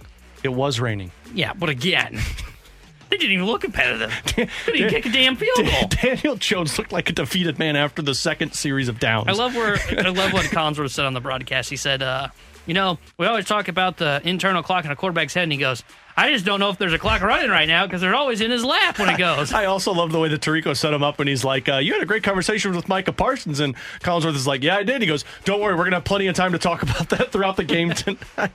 That's panic or patience for Week One in the NFL. Again, you got the Jets and Bills in action tonight, which you can hear right here on 101 ESPN. Kickoff at 7:15. Tanner Hendrickson, Hendrickson, Grant Francis, I'm Alex Ferrario. Coming up next, the market has been set if you're searching for a number four or a number five starter. Are they going to be able to afford one of these guys? And does it make sense? We'll discuss that next year on 101 ESPN. We're right back to the BK and Ferrario podcast, presented by Dobbs Tire and Auto Centers on 101 ESPN.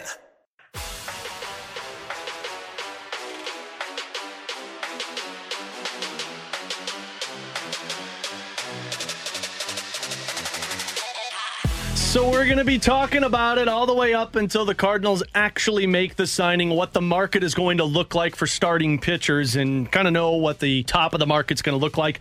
But what about that bottom? What about those tier four, number four, number five starters? What's that market going to look like? Well, guess what, T Bone? The What? Rockies just said it for you. And they probably screwed you over in this sense. Germán Marquez uh, just got a two year, $20 million contract extension. And this man is not going to be pitching next season because he just had Tommy John surgery. He pitched four times this year, uh, gave him 20 innings. Got Tommy John surgery, going to be out for next season, and they just gave him a two year contract extension. Now, he's 28 years old. He's pitched well for them in the past, and frankly, if you're the Colorado Rockies, uh, well, desperation mode sets in, and if somebody's willing to play or somebody's willing to pitch, I should say, in Colorado, then you take them up on that offer. But what that did to the rest of the market is basically state, hey, Marquez is injured, so we just got him for one year, $10 million, and sucked it up for that one year that he's going to be injured. Now you've got guys that are going to be on the market that are going to look at that and say, yeah, I had an injury. Yeah, I was missed majority of last season. But what look at what Marquez just got. This makes things interesting for the Cardinals if this is what the going rate is going to be for a number four, number five starting pitcher. Yeah, I always thought around 10 mil, 8 to 10 mil would probably be what like a number four would get. Um, so that part isn't so surprising. And maybe I should have seen this coming for Germán Marquez. But the guys that we've talked about, where BK has said, you know, if you like what Zack Thompson's doing, would you be okay with the Cardinals going into the season with Thompson as the five, Matz kind of propels to the four, and you sign a quote unquote reclamation project or a guy that's recovering from an injury, like a Tyler Mahle who's in Minnesota that's dealing with an injury, or a Frankie Montas who's dealing with an injury in New York who's coming off a shoulder surgery. Now those guys, and I looked looked up their numbers last night just to kind of make sure that they were somewhat similar. They didn't cover as many innings as Mark has had in the past, but ERA plus very similar. ERA pretty close to the same. Strikeouts per nine pretty close to the same. I think if you're going to be signing a reclamation project, quote unquote, or a bounce back candidate, it's going to be around this. It's going to be about $10 million. Now, you probably don't have to do two years with those guys. You could probably just do a one year, $10 million deal, maybe even one one by eight and put an option on it that could be worth 12 mil for the second season to get it to this $20 million range. But I think this is about right. I think this is about what the market's going to look like if the Cardinals are going to go out there and explore the number fours, the James Paxton who just got hurt again. He's probably around ten million dollars. Um, you look at the the guys that I just mentioned, Tyler Mahle, Frankie Montas. They're probably around ten million dollars, and that is what you're signing as the number four. And that's why when we always talk about, you know, the Cardinals really have to change the model, not just in terms of swing and miss, but their spending model and be willing to go out there and pay up the price for starting pitching. This is why, because a number four is $10 million. Well, what's that one and two going to cost them when they go out and look at a Sonny Gray or they look at a Imanaga or if they're interested in a Yamamoto or Nola? Like, this is the four. The one and two is going to be twenty to twenty five million dollars or eighteen to twenty million dollars. This is why we talk about the model changing so much. You mentioned Zack Thompson, and you know I've been on that sentiment that like this guy should be able to compete for your rotation. Dakota Hudson's going to be in that conversation for you for how he's pitched down the stretch, but none of these guys should be considered number fives for you for this reason. If it's going to cost me $10 million to get a reclamation project, I know it's $10 million that's going to cut into the budget that you're able to spend. But I would do a $10 million deal on a project that could give me that upside. I told you the guy that I like is, is Luis Severino. He had injuries the last few seasons. He's pitching fine now. His ERA is way bloated, but he's been better over these last couple of starts. But if you're paying $10 million for one of those guys and they don't work out, and I'm talking about you're paying $10 million for a Frankie Montas, for a Severino, those guys don't work out now I've got Thompson and Dakota Hudson who can be on the back end of my rotation. But if they do work out, we're talking about somebody who's got the potential to be a two or a three in your rotation, which is a great thing for them. That needs to be one of the options for the Cardinals. By no means am I saying don't go after that one, don't go after that two, because of Nola and Imanaga, that or Sonny Gray, two of those three, probably going to be costly, but it's going to be a good offseason then go get that reclamation project so that you're stacking that rotation. So if slash when that injury pops up for the guy that you're hoping can hit, now I've got Thompson and Dakota Hudson. You can't go into it and say Hudson and Thompson are fighting for that fifth spot. Yeah, they can't go in. I, I agree with you there. I don't think they can go into the year with saying, "Hey, we we believe in Zack Thompson being a number five starter right off the bat." Look, I, I like what Zack Thompson's done. He's been really impressive, but they need five guys that are major league pitchers, and I need three major league sign pitchers this offseason. Now, the one thing that I've been pushing back on, and I know BK's been saying this probably for the last handful of weeks now, you know, if Thompson can, would you be okay with Thompson going in and being like a number five for you to start the year while you wait on a pitcher to recover from injury? I don't want that. I, I want them to sign somebody for this fourth spot that's around this $10 million range that is going to be healthy going into spring training and is a guy that you can put in pen as he's the number four starter come opening day. But what's the difference if you're doing that or if you sign somebody who's recovering from an injury and start the season with Thompson, but then in the middle towards the end of the season, you're expecting him to be healthy and ready to go? Like in both situations, I, I don't want to start or Thompson in the rotation. That's my thing. I wouldn't mind starting with Thompson in the rotation if if if I in my scenario signed Luis Severino to a one year ten million dollars and he's recovering or somebody else Frankie Montas is recovering. I know he's going to be back by May. I don't mind going a month with Zack Thompson if I know he's going to be back. Now, if I'm just hoping that he's going to be back and next thing you know he's not back till June or July, that's a problem. Yeah, see, I, I just want to go into the year where Thompson's not in the rotation and is viewed as kind of like a swingman or is the sixth starter down in AAA. I, I want the Cardinals to say, here's our starting five come opening day. We've got pitcher one that we signed, pitcher two, Mikolas, pitcher four that we signed that's healthy and ready to go. And that's why I had been talking about uh, James Paxton, for example, as being that guy. And look, the guy that I, the guy that they end up signing, that they say he's written in pen as the number four, could end up getting hurt in spring training. Like that's a very likely possibility. It's a likely possibility for the one and the two as well. But I, I would much rather prefer that they go out and sign somebody that they can say, okay, we know he's going to be in this rotation come opening day, and Zack Thompson is kind of the uh, break glass in case of emergency type starter because I like what Zack Thompson has done, but I don't know if I want to buy into it saying, okay, let's start the year with that. I guess that's the good thing for this Cardinals team is you've got two guys right now that are break glass in, in case of emergency, and Thompson and Hudson. And then you've got a couple of others that we haven't even seen yet in terms of Graceffo and McGreevy and finding out if they're even going to be options for you next year. And that's not even bringing in the Hence and the Roby situation, but I still think they're probably two years away.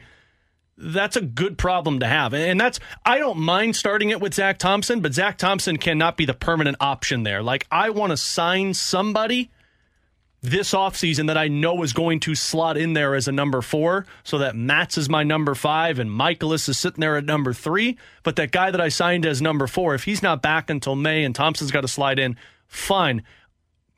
75% or more of that season needs to be from three free agents that you signed because we all know injuries are going to take place. And that's why I'm not as concerned about the Thompson thing if I know I'm getting a Nola and a Sonny Gray or a Nola and a Imanaga. The problem is if I go Gray, Cobb, and then don't sign somebody, or then sign somebody who's a reclamation project that's not available right away, that's where the problem resides. Yeah, 100% agree with you. And, and, again, I know I use Paxton as kind of the place filler, but I, I just feel more comfortable saying, okay, you brought in a veteran starting pitcher that can fill this number four spot that's got some swing and miss, and then you can allow Thompson to continue to be as a depth piece. Because what's the issue that the Cardinals – have run into not just this year. This year was just a lack of performance. But what did they run into in years prior?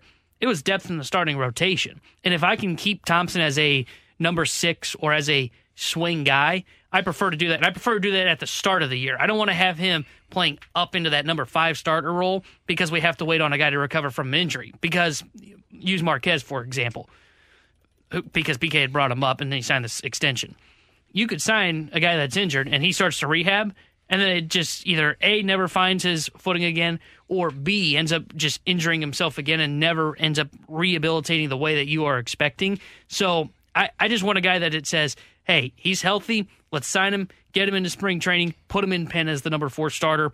And I don't know who that guy is, and it could be somebody you trade for too. I'm, I'm totally okay with mm-hmm. trading for a guy that's more cost control rather than giving $10 million out to someone that can do this like a James Paxton. Someone brought up a really good point from the 636. If you want an ace, you're going to have to deal with Thompson as a number five, meaning you're going to have to spend a lot to get that ace. Here's the thing Blake Snell's going to be too expensive. Katie ex- explained that $200 million. And we're going to get into this a little bit later. Does the $200 million for Blake Snell lower the price a little bit of an Aaron Nola? Or if you're going the route of you want three guys for the price of what you'd have to pay for two, you better be damn sure that those three guys you're signing are all swing and miss guys who can give you a full season. Because if you're going, if you don't want to spend the $20 million for an Aaron Nola and you don't want to spend the $18 million or $15 million for that guy who could be a number two, but instead you want to go like a Sonny Gray or you want to go an Alex Cobb or James Paxton or a Mahle or something like that, if those guys aren't durable and provide something that the ace could have, well, then what's the point? Like, what did you accomplish? Well, that's what Mikolas in theory would be, is that guy that you're talking about. But I think it is an interesting point from the texture that if you're going to run into um, getting a one and spending money like 200 million on Snell, which I don't know if no, I don't think Nola will get that, but we'll, we'll see. But um, it, it's a good point. You have to look at Thompson, but I, I I think what would more likely happen is you start to look and see if is there somebody that you like that you can get for cost control that can be a number four that's when you start to weigh, weigh the question of, and I'm using him as a place filler again, Clarke Schmidt. Do you want Clarke Schmidt and trade up a Carlson for him, or do you keep uh, Carlson and run it back with Zack Thompson? Those are all the kind of questions that the Cardinals are going to be asking themselves this offseason. I think there's a good chance that they are trading for the number four because they've got some pieces they, they'll look to move on from now. I don't know, like I don't know if Carlson's value is going to be there to get the number four, but could you trade up some prospects, go get a number four that's got some control, that's not making too much money? I think it's possible because I don't think they're just going to strictly sign three starting pitchers.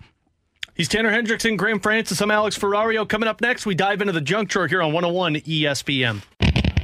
We're right back to the BK and Ferrario podcast, presented by Dobbs Tire and Auto Centers on 101 ESPN. Let's open it up. The junk drawer with BK and Ferrario. Brought to you by Fenton Bar and Grill. Best trashed wings in Missouri. Dine in, carry out, seven days a week.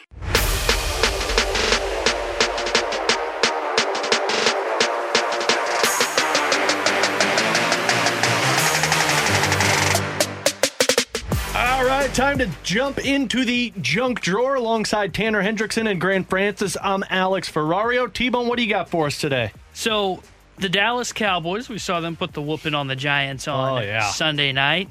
Well, they unveiled this was I think Friday is when they made the announcement of this. What'd they do? So They at unveiled? they unveiled at Unveiled. sorry. Veal is uh, baby cow. Isn't that what veal is? Yeah, Think that's what that- it is. think I think that's- that's what it is. Okay, well they didn't have a cow, They didn't have a baby cow. but they unveiled. Man, English language so hard. they unveiled. Um, but so, anyways, the Cowboys unveiled on Friday that have you seen this technology where you can have someone like do an interview and it'll be like AI technology. So there's like a hologram of this person. So, for example, you Jerry Jones is what the Cowboys are doing, where it's AI technology. They did some kind of like interview process with him, and it, he does answers a multitude of questions. And then there's a hologram that's put up on the screen, and people can come into the stadium and they can get the microphone and they can ask a question, and then AI technology will use your question and pick out what is the best answer for the hologram to then display to project to everybody. Does that make sense? So like you get to go and like so it's it's basically an opportunity for you to interview Jerry Jones Exactly. for fans. It's a fan experience. Exactly. And, and this is kind of a technology that they've started doing in. Um, I, I've seen there's been some where they do it with um, World War II veterans, uh, where they have them sit down, do an interview. People can then ask a question, and then the AI technology will get you the best answer that they had at the time that they did this. I don't know why we need this about Jerry Jones. Je- I don't. I don't want to go to a Cowboys game How about them Cowboys? and interview Jerry Jones. Why not? He, I don't think he's Isn't that it- interesting. I mean, when you're when you're Jerry Jones, you got to be considered interesting, right? I I just I would have no interest in doing this where I go there, see this AI technology where Jerry Jones is telling me about his life and I ask him these questions. I have no interest in this in which they are doing.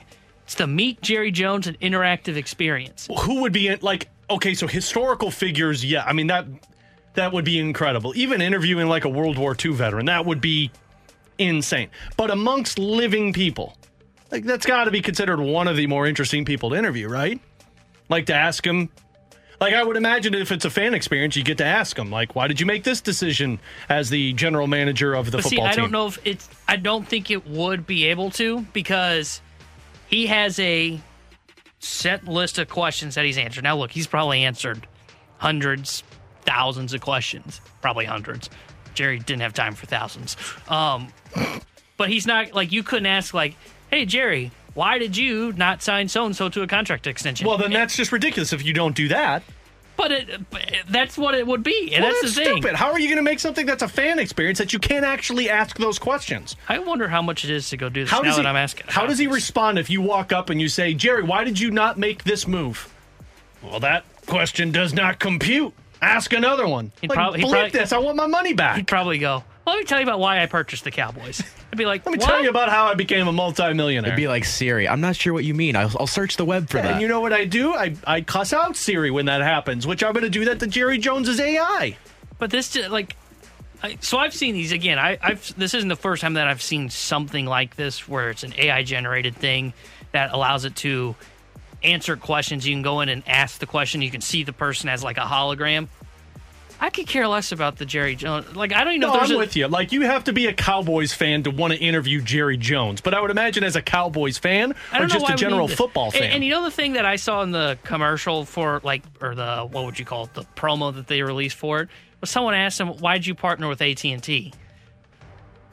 Why? What? uh, because they paid me the most money. Next question. yeah, and he went on with some elaborate answer. Oh, well, you know, AT&T, they've been a great partner with me for super long. I don't know if there's a owner that I would want to see this for. I can't think. I mean, one. St. Louis people would love to see this for Stan Kroenke to ask the question, but then it would be does not compute. yeah, but like he, yeah, Yeah. I, I don't, like there, it would be athletes and coaches before I would want to interview an owner of a team, yeah. unless you're a fan of that team. Like if you're a fan, that would be probably awesome. But again, if you're not going to be able to ask certain questions and it just says nope, can't answer that next question, well, bleep this. I want my money back. yeah, that's the thing. Is How like, much money was it? Did you see? It doesn't it say on the website. That's because they don't want you to know it's going into Yeah. Jerry Jones's pocket. Um, but I I couldn't think of an owner that I would really want to know this from. Yeah. Uh, like do this experience with maybe uh, what's his name in Chicago, Reinsdorf, that had the Yeah. Bulls during the Jordan era. But I was going to say, I'm trying to think of like historic, like St. Louis people would probably, although why not just do this in person? Walt Jocketty would be one of them to be able to talk to him. But again, why not just do that in person? I can just get Walt. I was going to say show. we're big, we're big friends of Walt, so not a Um, big deal. but owner wise, like there's just not. I don't think there's a lot of interesting Yeah. owners. It's got to be older owners that have passed away to where you can get some historical figures. By the way, people are giving me crap saying that veal is not I was cow. about to bring that up. I looked it up. It is. Yeah, it's baby It's cow. baby calf or a calf, a baby cow. To so, be specific, according to uh, Google, veal is the meat from a calf or young beef animal. Look, man, I'm Italian. You don't question me on cooking conversations. That's my expertise. Maybe I write should- the gauntlet questions, so nobody should. Maybe we should guess me. Maybe we should uh, create AIs of ourselves that people can ask questions to. That's a good idea. yeah, and charge money for it. Yeah. like ask dating life questions to T Yeah. His AI will answer. He won't, but his AI will answer Yeah. those questions. Well, I mean, you have to record the answer.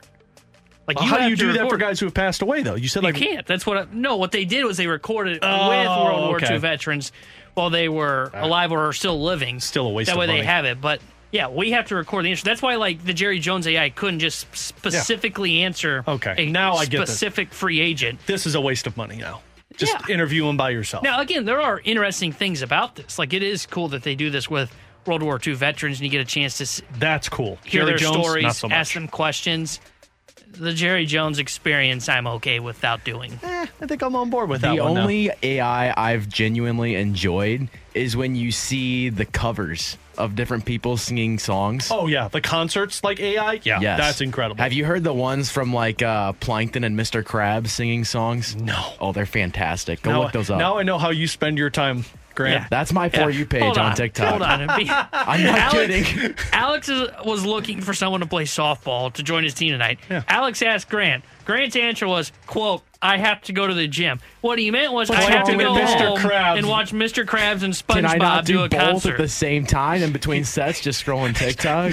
Now you know why Grant's hogging up the bench press. Hey, buddy, can I jump on there? Hold on, I'm finishing this Plankton and Mr. Krabs rendition of "All I Want for Christmas Is You." this gets me fired up. I gotta go pump some iron. You know what gets me fired up, T-Bone? Not Plankton and Mr. Krabs. Oh, it's the St. Louis Blues because that hockey season is right around the corner. Let's discuss because there's three guys that might be crucial to the offense. Can they continue what they did at the end of the season? We'll get into that next year on 101 ESPN. We're right back to the BK and Ferrario podcast, presented by Dobbs Tire and Auto Centers on 101 ESPN.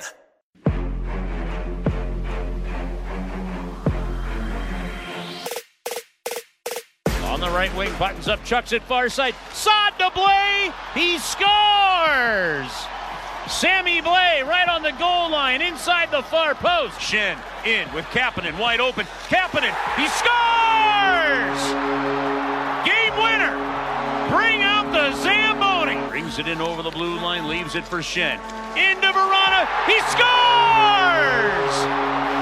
Bring out the Zamboni. Overtime game winner, Jakub Vrana. Oh man, the sounds of blues hockey right around the corner. Also, our Blues and Brews with 101 ESPN is next Friday, September 22nd at the Anheuser-Busch Brewery. This is going to get you real fired up for the blues season at this outdoor street party. It features live music from country music star Chris Lane and local blues musician Marquise Knox. It includes appearances by Jordan Binnington, Colton Parayko, Brayden Schenn, Robert Thomas, Justin Faulk, Kevin Hayes, Craig Berube, and plenty of blues alumni. You've got food trucks, 101 ESPN giveaways, and so much more. We'll be out there. You need to get out there as well. You can get your tickets for Blues and Brews. They're on sale now. Go to 101ESPN.com for all the details. It's presented by Bud Light, 101 ESPN, and 92.3 WIL. Blais, Vrana, and Kapanen. Those three players at the end of the season last year, once they all were acquired, 27 goals and 21 assists. And that was something that was desperate for a team that lacked a lot of offense. The question is can those three players be the same guys for an entire 82 game schedule? And really, that's what's going to dictate this season for the Blues. We've all made it very clear that the defense is the exact same, with the exception of some younger guys who get more playing time. That's not going to change. Hopefully, it gets better. Hopefully, it doesn't get worse with Mike Weber as the head coach or the assistant coach. But the offense is going to thrive for this team. And if Blais, Kapanen, and Vrana can't provide the offense that they did in that short sample size, really just the offense in general, then this team is going to have the same problems that they did last year. But I, for one, view this as three guys who have everything to play for this season. It's different than what Tarasenko and O'Reilly and Barbish have had last year because those three guys were in the unknown, meaning they wanted to be back, weren't sure if they were going to be back. Blais Kapanen and Vrana are all in situations where who cares if they're back? They just want to get paid because the teams that they were on basically just gave them away. So Vrana to me, I, I know pe- people think I'm crazy when I say it. Vrana to me is a 35 to 40 goal scorer if he stays healthy. He's proven it in the past. He's been a goal, like nearly uh, 50, 55 goals in a season in terms of what he does prior to him having the off ice issues. Kapanen is a former first over, first round pick, and Sammy Blais is a guy that when he got his opportunities, he performed well, and he was injured last year. So I think those three guys can continue the success that they had. The question is, are they going to be able to do it with the chemistry that this team is going to have? Yeah, I, I don't know if they're going to be able to repeat it just because the pace that they were playing at and the way they were playing was just incredible post um, trade deadline. Now, I do think you make a good point that they need to play that way if the Blues are going to be a team that's going to get into the playoff picture because they are going to be relying on Vrana to be a goal scorer. Not only just a goal scorer, but the guy that's probably going to be the to improve the power play because I think that's where his biggest threat is with his one time shot. And you saw a little bit of that last year after he was acquired at the trade deadline. I think the same can be said for Kapanen in terms of his goal scoring. And what does Sammy Blais look like? Is Sammy Blais truly that goal scorer that you saw? Can he play kind of that Ivan Barbashev role and be kind of a surprise 20 goal scorer for you. If he can, then things look great for the St. Louis Blues. And that's on top of before you start having conversations about what does Oskar Sundqvist provide on the fourth line? What does Jake Neighbors' yeah. next step look like? Kevin Hayes. I, I mean, Kevin we're not putting him into this conversation. Man, I keep forgetting about Kevin Hayes. I, I, feel so bad. Don't forget about the big man. He's six foot six. He's going to provide that big size for you. I'll remember him. I'll remember him by the time we get going in season. But I, I think it is. I think they are kind of the guys that you have to highlight as the X factors, I would say, probably in the forward grouping for the St. Louis Blues. Because if these three guys play really well and they do have this goal scoring production, then yeah, I think the Blues are a team that can potentially outscore their defensive issues. If they don't, then you're looking at a team that I think is probably going to have some struggles throughout the season. I think a guy like Sammy Blais is hev- heavily overlooked too, because you know with the way he was scoring goals towards the end of last season, um, and his two way game and how physical he is, he's a very good all around player.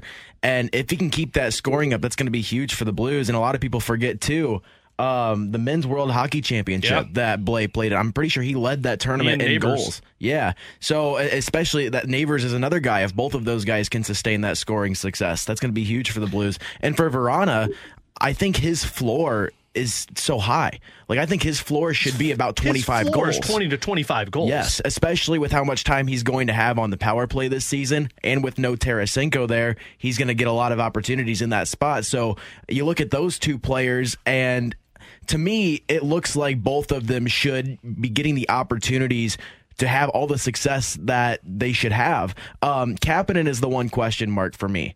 Uh, I think out of the three of them, Kapanen is the one that probably for me is the least exciting, but I don't really think in my mind that Kapanen needs to be super explosive or put up a ton of goals. I for a guy like Kapanen, I'd like to see him be more quiet and just play a solid two way game. That's why they brought him here. Yeah. I mean, they brought him here to be a two way player. They didn't bring him to be the goal scorer. You got plenty of goal scorers on this team. Individually, like I think the reason you brought up Grant that people overlook Sammy Blais is because they know he's going to be playing the fourth line this year because there really isn't a top nine opportunity. And if he gets that, he could be the goal scorer. But if you're putting him on a fourth line, are the goals going to be there? The reason that I would say don't overlook it is because when you have that type of goal scorer on a fourth line, you can produce even if you're playing eight, nine minutes a night, that's a productive eight or nine minutes compared to what the fourth line typically was, where you're not expecting any goals from them. You're talking about a Sundqvist, a Toropchenko, and a Blais. Those three guys can provide offense that you haven't had since 2019. Vrana, look, I understand it sounds crazy. Somebody texted in just laughing at that. Kevin Allen, who covers the Detroit Red Wings, said when we when the Blues acquired him, this is a guy that everybody in Detroit expected 40 to 45 goals from didn't get there, had off ice issues. If that is not a problem this year, then that's what you're looking at. Kapanen is the intriguing one. And of course, he's got some off ice stuff now too. But Kapanen was a top six forward with Toronto. He was a top six forward with Pittsburgh. And he was a guy who produced 15 to 20 goals. Then, when Pittsburgh, we fell out of favor with the head coach, he dropped down to the fourth line and wasn't as productive. If you're playing in a top nine role, Kapanen's got the ability there. The offense is there to provide for this team. The question is, how do you close the gap with the top three teams in the Central? And in the athletic piece, they did a roundtable with all the writers for the Central Division. And they basically did votes in terms of total points and first place votes. Blues didn't get any first place votes. Frankly, I I'm okay with that. Surprise, no surprise. Argument no argument there. That was Dallas and Colorado that got the first place votes. What surprised me was Minnesota was third. That's not as surprising as the gap between Minnesota and St. Louis. The votes were 14 difference to where the Blues were in fourth place and the Minnesota was in third. I think this this season it's very clear there's a tier one, which is Dallas and Colorado. Tier two which is Minnesota and St. Louis, and I would put those teams a lot closer, and then tier three is everybody else. I don't think it's that wide of a gap in terms of they say it's tier one, tier two, which is Minnesota, then it's tier three, which is St. Louis, Nashville, and Winnipeg. I think St. Louis is better than what Nashville and Winnipeg have this upcoming season. So I think they're right around where Nashville and Winnipeg are. I, I think we'll see who kind of comes out on top because I think all, all three teams there St. Louis, Nashville, Winnipeg you can see where they can be a playoff team and you can see where it just the bottom falls out and they're not. And I don't know if there's much of an in between for all three of those teams. I do think that they are placed kind of in the right spot here for right around Nashville and Winnipeg. I think I think you're right. Dallas, Colorado, clearly the top tier when it comes to the Central Division. I think Minnesota's in a tier of their own at number two, and then you got the Blues kind of in that murky middle at three. And to your point on the question of, you know, how do the Blues close the gap? They they close the gap or they get up into that second tier with a defensive bounce back. It's the only way. It, it truly is. That, or I guess the other one that I could see possibly is defense kind of the same, but you get this production that we're talking about from Vrana, Kapanen, Blais. Those three guys are 20 goal scorers around that range, and you just outscore your problems. And, uh, and Kevin Hayes is added to that equation as a goal scorer. Neighbors takes another step as a goal scorer, and you just outscore your problems. I think that's the one of two ways. It's either the defense really steps steps up and has that bounce back year that the Blues are putting faith in, or they just become a great offensive juggernaut like they were, what was it, two years ago, and they just outscore their problems, then they might be able to get back into that conversation. Yeah, and I'm with you. I think Minnesota is in a tier of their own right below Dallas and Colorado because I just I look at, at Minnesota, they're always sound defensively, and they've got that scoring in uh, Kirill Kaprizov and now Matt Boldy, who really emerged last season.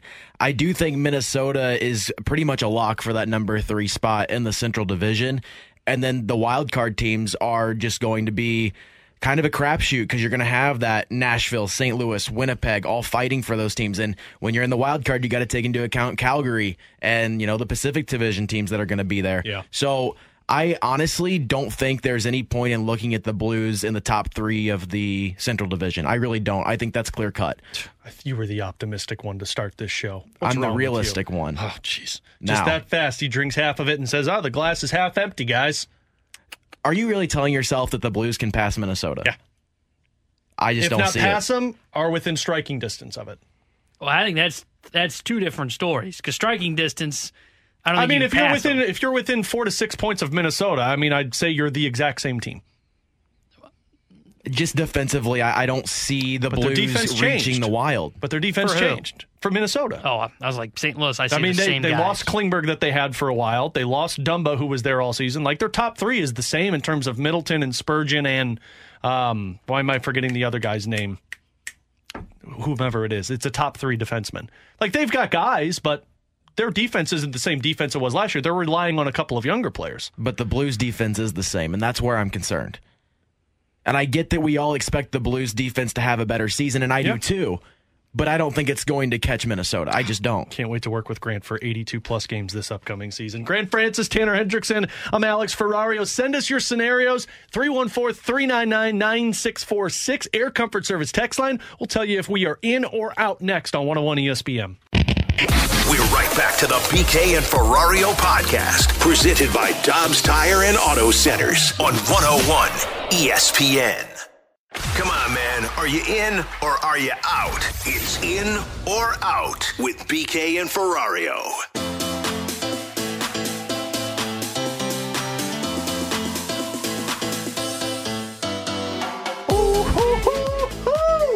Oh, yeah, it feels good to be back, T Bone. Get ready because it's just me up until June. Oh, good. T Bone, you'll have vacation soon, right? Probably, maybe. I don't know. I know I get a day off in November, and that's about it. It's good to know. That's called Thanksgiving, buddy. You get it in December too when it's Christmas time. Oh, really? Yeah, Merry Christmas, my man. Tanner Hendrickson, Grant Francis, I'm Alex Ferrario. BK's out today. He'll be back with us tomorrow. The entire gang will be back next the rest of the week. Uh, but our YouTube page is not up, and I know we've gotten questions about that. I'll say it again. Uh, it is down temporarily. They're trying to fix the issue. That's why we're not up on YouTube. It will be fixed whenever the uh, engineers and YouTube can figure it out. They've got to figure out their issues. So we'll be back up sooner rather than later. Let's get to in or out. You text us scenarios 314 399 9646 Air Comfort Service text line, and we'll tell you if you are, we are in or out? Let's start with this. Following up the conversation we just had, in or out, the Blues as a team score more goals than Minnesota this upcoming season. More goals than Minnesota? I'm out. I think I'm going to go out on that too. I'm going to say in. And I was te- Shocker. I was telling you in the uh, during the break, the the difference for me between these two teams is the depth on offense. I think Minnesota is top heavy, and then after they lose Kaprizov and um, I am struggling with names today. There's Boldy? No, not Boldy. Who's the centerman that plays with Kaprizov? Not Fiala. Anyway, um, th- Yeah. yeah, that guy. It, th- their top scorers from last year. You lose those two guys, you're talking about a couple of younger players who have the potential. Boldy was a 30 goal scorer. Eriksson Ek. Eriksson Ek is, I mean, he kind of regressed last year in terms of offense. They traded away Jordan Greenway. You've got Marcus Foligno. He's never really been considered a goal scorer. The Blues have more offense than Minnesota, I believe, in terms of depth. Now, this could get thrown back in my face by next year or by the end of the season, but I would say I'm in on this because I think as a group, there's more goals to be had for the Blues than Minnesota. I did go out, but I do think offensively the goal production will probably be pretty close. I think where there's going to be discrepancy is going to be defensively. And again, that's like I said, that's where the problem is going to arise, in my opinion. I, the reason I'm out is I just think it's. I don't know if all three guys that we just talked about can perform at the level they were at post trade deadline, and Blais, Kapanen, and Vrana.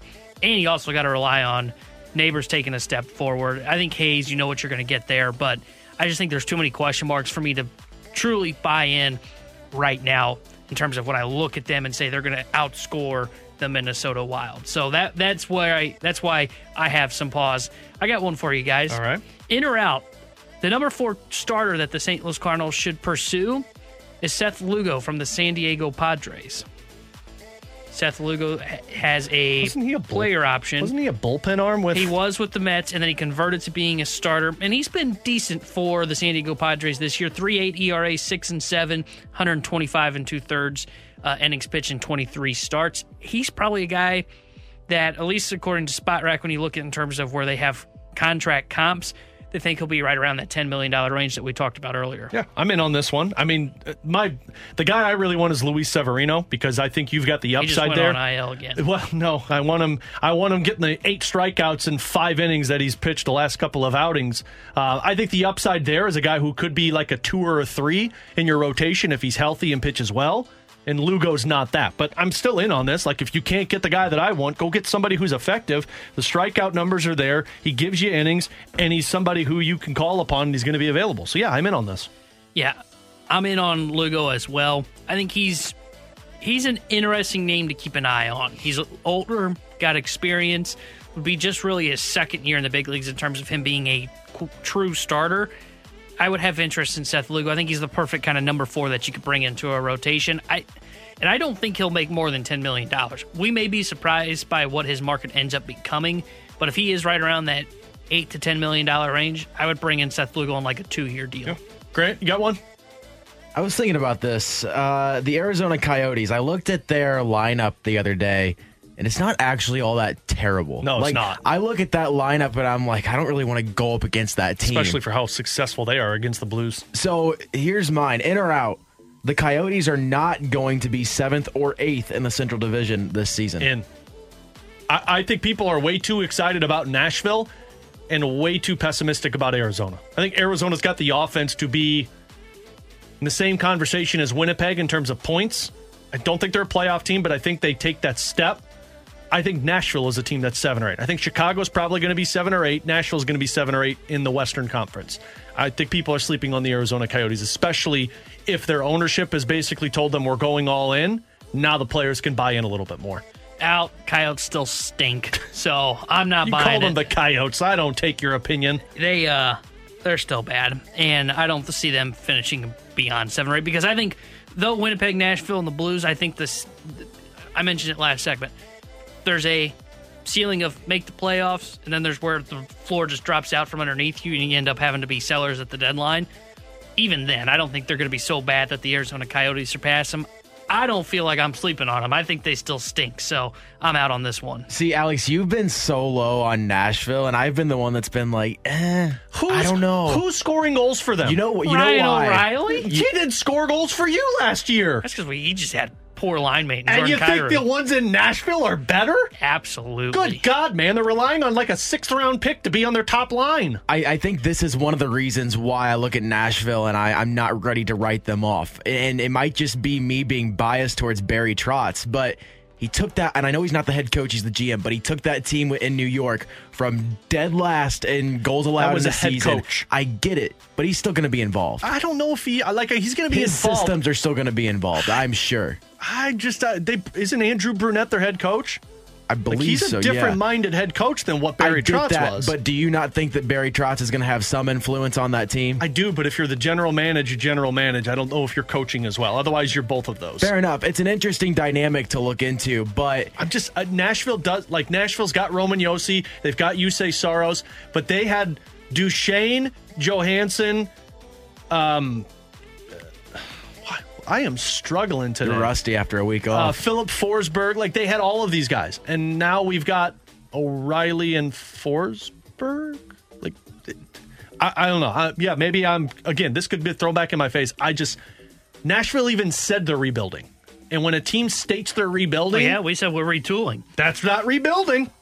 Eh, it starts with re, and that scares me anytime you have to say it. Uh, but it the, the the B comes next, and the B is the scary word in this one. So, regardless, Grant and I are going to have a lot of in-season bets going on uh, between both of us We're throughout the year. Rebranding. Rebranding, in or out, guys. All of you won your fantasy matchups in Week One of the 101 League. Why do we have to bring this up? Um, I was getting my uh, butt kicked by Anthony Stalter, and then the Dallas Cowboys decided to put up 39 fantasy football points. So uh, they actually won me week one. Yeah, I for an abysmal team. Yeah, T Bone, your team stinks. Yeah. And you know a team you ished on that's not bad? Kerry Davis No, is. to be I found that out. Every yeah, Grant knows. Grant Every- tasted that. Everybody is trying to carry team because Yahoo Fantasy was like F, and now he's here with the most production out of anybody in terms of points. Yeah, I got I got beat by Donnie by like four points because Dak and Brandin Cooks didn't have to do anything last night, so that hurt me. Of course, I had Mark Andrews out, but I was still projected to win even though Andrews was out. And then, uh, so there was a running joke last year in my other fantasy league that every single week I would go up against the team that put up the most points in the league. And sure enough, Kerry Davis put up the highest points in the league so far, but it's, I, in my other league, I don't even care. in my other league that I play because everybody cares about fantasy football, right? Like, I think combined five of my seven players put up like 35 points, and then I had Tyreek Hill and the Dallas Cowboys defense, and I won that week as well. So always a benefit when you can pull those out. I, I really like this in or out question from the six one eight. In or out, Torrey Krug is a third pair power play specialist by January. oh, in.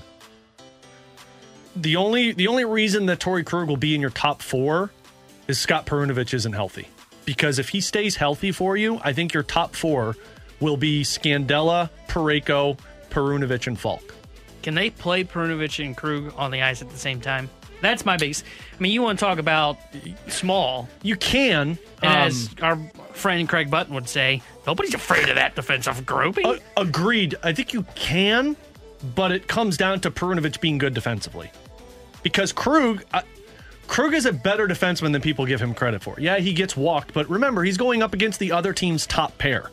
If you put him on a third pair, I think Torrey Krug can handle himself against a third or a fourth line. But all of that depends on if Perunovich can handle himself on the second pair. And if he can't, well, now we're talking about Nick Leddy playing. And I, a bold prediction for me: Marco Scandella and Colton Parayko will be paired up a majority of this season if Scandella stays healthy, And that's the key. and that's the key. I think Scandella is good when he's healthy, but he's not healthy. both Krug and Scandella. And I, I think for Krug too, to be fair to him, and, and I'm not very high on Krug defensively, but I mean he de- he dealt with a lot of injury trouble last season, and it was off and on for him all year. Uh, and Scandella obviously missed the majority of the season. So, I mean, if they can sustain that, that's another reason why it's likely that that defense is going to be at least a little bit better. But still, I mean, eh. So I would be in on this. I just don't know what your top four looks like, and I don't think it's Perunovich if he goes down to the third pair because I don't th- I don't see them playing them both. Because if you're playing Perunovich in your top four, then Krug's not truly a power play specialist in your third pairing because Perunovich will be playing that top power play unit. Would be my guess. I, think Perunovich would be on your second pair. I just don't see. I don't think Perunovich is going to get as much playing time as we're expecting. Uh, like Perunovich- I think they should be evaluating what they have in Perunovich. I think what's going to happen is he's going to spend a lot of the year either up in the press box or down in the AHL. My gut tells me down in the AHL because they've got guys like Yeah, he's not Tucker in the Scandella, box. Bortuzzo. They've got too many defensemen under contract now, and unless they can trade out some guys or they start dealing with injuries, I don't see where Perunovich is playing. So I'm in on this, but I don't think Perunovich will be on that second I think. Perunovich is going to start in the AHL, and by the first month of the season, he'll be back up with this team and he'll be playing. Uh, You can't start him as a second pair because you don't know how he plays defensively. He's been too injured. And if you're playing second pair, you're playing second lines a competition, and that's not where Perunovich is ready. So I think you could start with Torrey Krug in the second pair, and if you want to go heavy on the power play and offense with your defenseman, then Perunovich can be a third pair, and you're not using him as much. But now you're relying on other guys to play more minutes, which can be problematic. So this is all going to be really interesting notes to figure out once training camp kicks up uh, next week, expected for the St. Louis Blues. Tanner Hendrickson, Grant Francis, I'm Alex Ferrario. Somebody texted in and said, "In or out, Mike Trout makes sense for the Cardinals." We're going to discuss that and also a number that is set on a top starting pitcher, and if the Cardinals can muster up the courage to pay it. We'll get into all of that next on 101 ESPN. We're right back to the BK and Ferrario podcast, presented by Dobbs Tire and Auto Centers on 101 ESPN.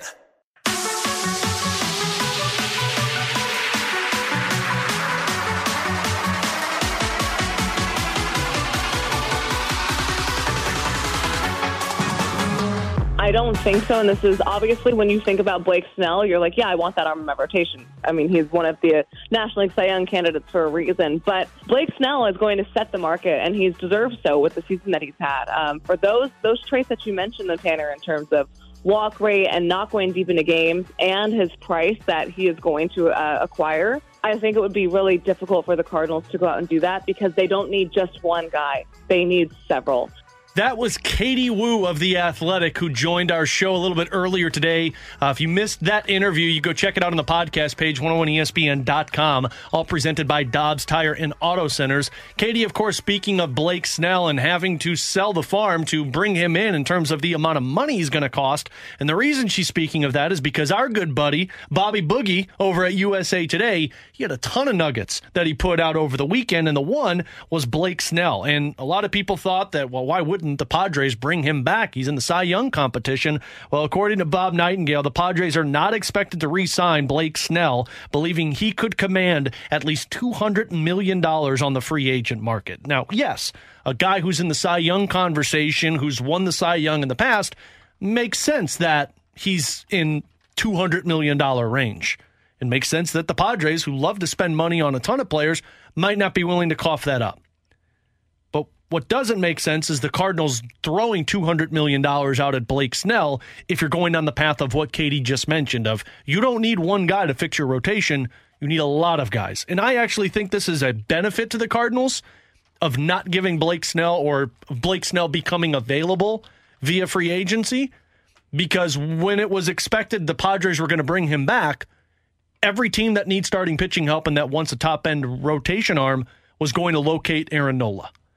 And now, if Blake Snell, who wins the Cy Young or at least is in the top two conversations of Cy Young this year, if he's available, now it's the look over here. While everybody's targeting Blake Snell, maybe the Cardinals can swoop in and get Aaron Nola for a little bit cheaper. See, I still think that Nola's price tag is going to be high, not two hundred million dollars. But It I can't still, be two hundred million dollars. No, but I still think that if you're interested in Blake Snell, you're having conversations with Aaron Nola at the same time. I don't think it is. Let's focus on Blake Snell, and if we lose, we'll go get Aaron Nola. No, because most teams that are going to be interested in these top end starters know what we know, which is that first tier is now Blake Snell and Aaron Nola. I think the Blake Snell thing about two hundred million dollars, he's going to get that because he's got more swing and miss stuff, and though he uh, has not been a innings eater like Aaron Nola the stuff's just so electric. And if he wins a second Cy Young, like that's going to be a massive boost to his uh, to his contract on the open market and his value to teams. But I don't think the Cardinals should give him two hundred million dollars, and it's because of the alarms alarm bells that go off when I see he leads the National League and walks I with don't ninety think. I don't think there's a pitcher available that I would give two hundred million dollars to. Even Nola, and I love Nola. Yeah, yeah, I would agree with that, and I think Nola's probably going to be like a six-year contract, right around twenty to twenty-two mil a year. That's kind of what I was thinking. Um, but I the Snell thing, if it's two hundred million dollars, I, I think the Cardinals are one. I think they're out, and two, I think it's makes sense that they are out because of what I just said. He walks the world, and though his stuff is elite, what happens when you get into that contract? It could be next year, it could be three years, who knows? But what happens when he starts to lose that stuff? Yeah. He already can't locate it. And part of the reason he's able to get away with walking so many players is because he's able to utilize his stuff and get the strikeouts and get the swing and miss. But once the stuff goes, and if command continues to be an issue for him, which I would expect it to be, he's going to become from elite pitcher to maybe an average pitcher. And that's a big concern for me if I'm any team that signs him. But there are teams that are in a position that need to do it. And I understand Cardinals are in a position that they need three starting pitchers. They are better off to try and target somebody else rather than go the $200 million route in Blake Snell. And you know I'm a huge Blake Snell Yeah. fan. Yeah, I, I mean, I just don't think Blake Snell matches this Cardinals team. And, and look, I'm like in this in between world where it's like you got to get a top end rotation arm. I love Aaron Nola, but then the issue is you do need multiple arms, and that's where the uh, the the the issues arise for the Cardinals this offseason, which is makes it so fascinating. So Blake Snell might not be a perfect match for the Cardinals, but is Mike Trout? I bring up his name. One, BK's brought his name up in the past, and we've talked about it. Uh, but now Bobby Boogie put it in USA Today, his piece. The Angels, perhaps for the first time, are open to trading all star outfielder Mike Trout if he indicates to them that he wants out. Trout has exclusive no trade rights and said recently that he wants to have a private conversation with the front office and ownership about their direction. He's owed $248 million over the next seven years. So really, this is a ball in Mike Trout court. Do you want to be traded? Do you not want to be traded? And in, if he wants to be traded, he gets to choose the destination. But of course, Mike Trout's name pops up, and Cardinals fans are like, hell yeah, what does it take? And even if he agrees to it and says, I want to be traded and I want to go to St. Louis, you're not going to pay the capital for a, a Mike Trout. Oh, see, I think this is a Mo target if there ever was one. And here's why. If it drops like Nolan Arenado did. Yeah. And I don't know if the But Angels I- are going to be willing to do that. But the Angels have no leverage, and this is why it makes all the sense in the world. Like, look at the Goldschmidt trade. He gave it Carson Kelly and Luke Weaver for him. And look, he didn't. He only, I think he was in his contract year. But again, no leverage for the Arizona Diamondbacks. They had to trade him. Nolan Arenado, no leverage. Why? There were two spots he was going. The teams knew it, and he weren't going to get anything for him. And you had to eat money for that contract to be traded. Mike Trout's the same way. Now, look. He may say, I, I think if he were to say where he's going to go, it would probably be Philadelphia. He's from around that area, if I remember correctly.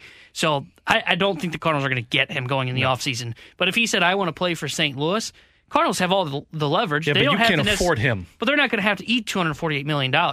You're going to have the Angels eat money. If the Angels say, we But want isn't the this return prospect, going to be better if they eat money?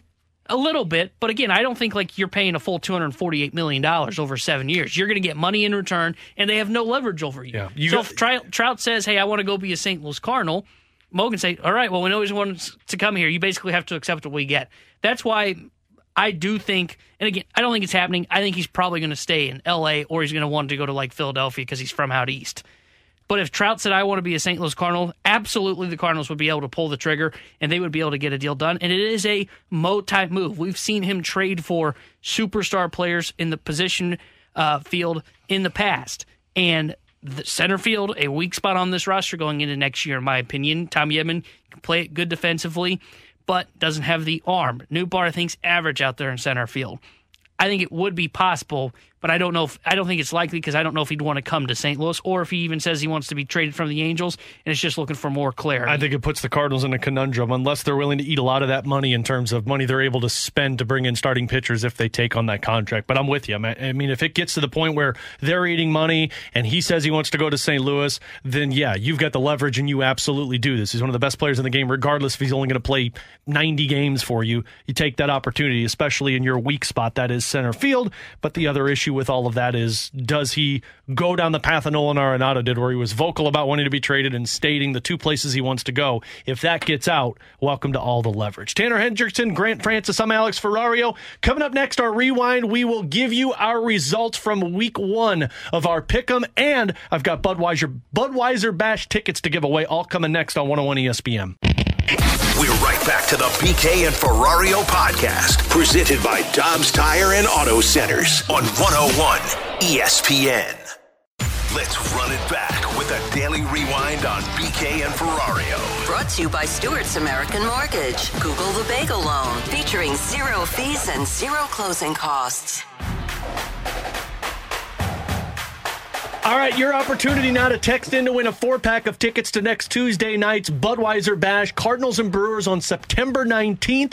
Final Bud Bash game of the season, and it features a limited edition Brendan Ryan bobblehead giveaway. Text right now, be Texter 101, and tell us who the AI person was that T Bone talked about in the junk drawer. You text that to 314 399 9646, and you'll score your four pack of tickets to the Budweiser Bash. You get all the details now at cardinals.com slash promotion. So we'll rewind it with the results from our week one BK and Ferrario Pick'em challenge. We'll start with me.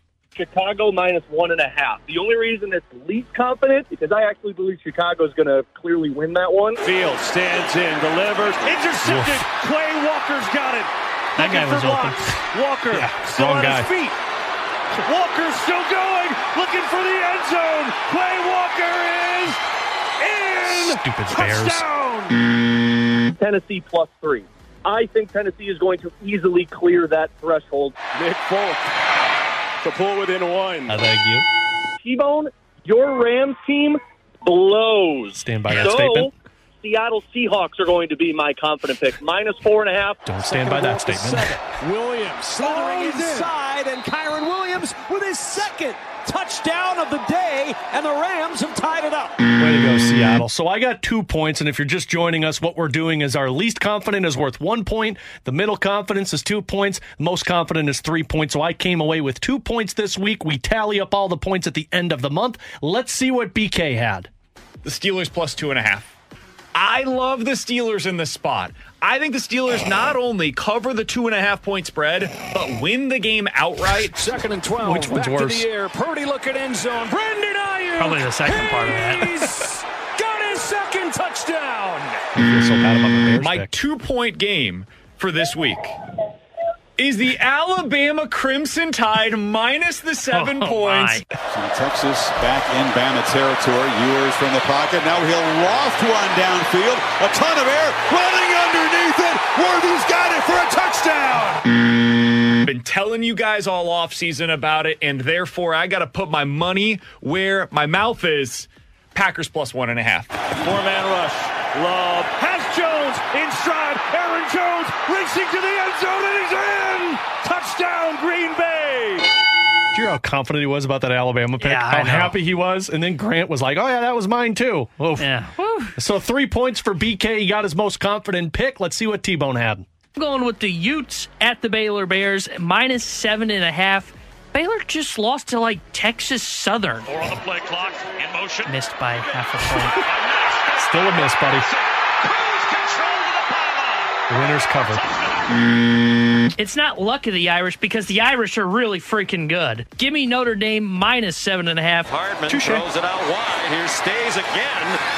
He stays in bounds and goes to the end zone. Touchdown, Notre Dame. I love Colorado against Nebraska. That Nebraska team stinks. Give me Colorado Okay. minus three. Bounces, takes his time, does it.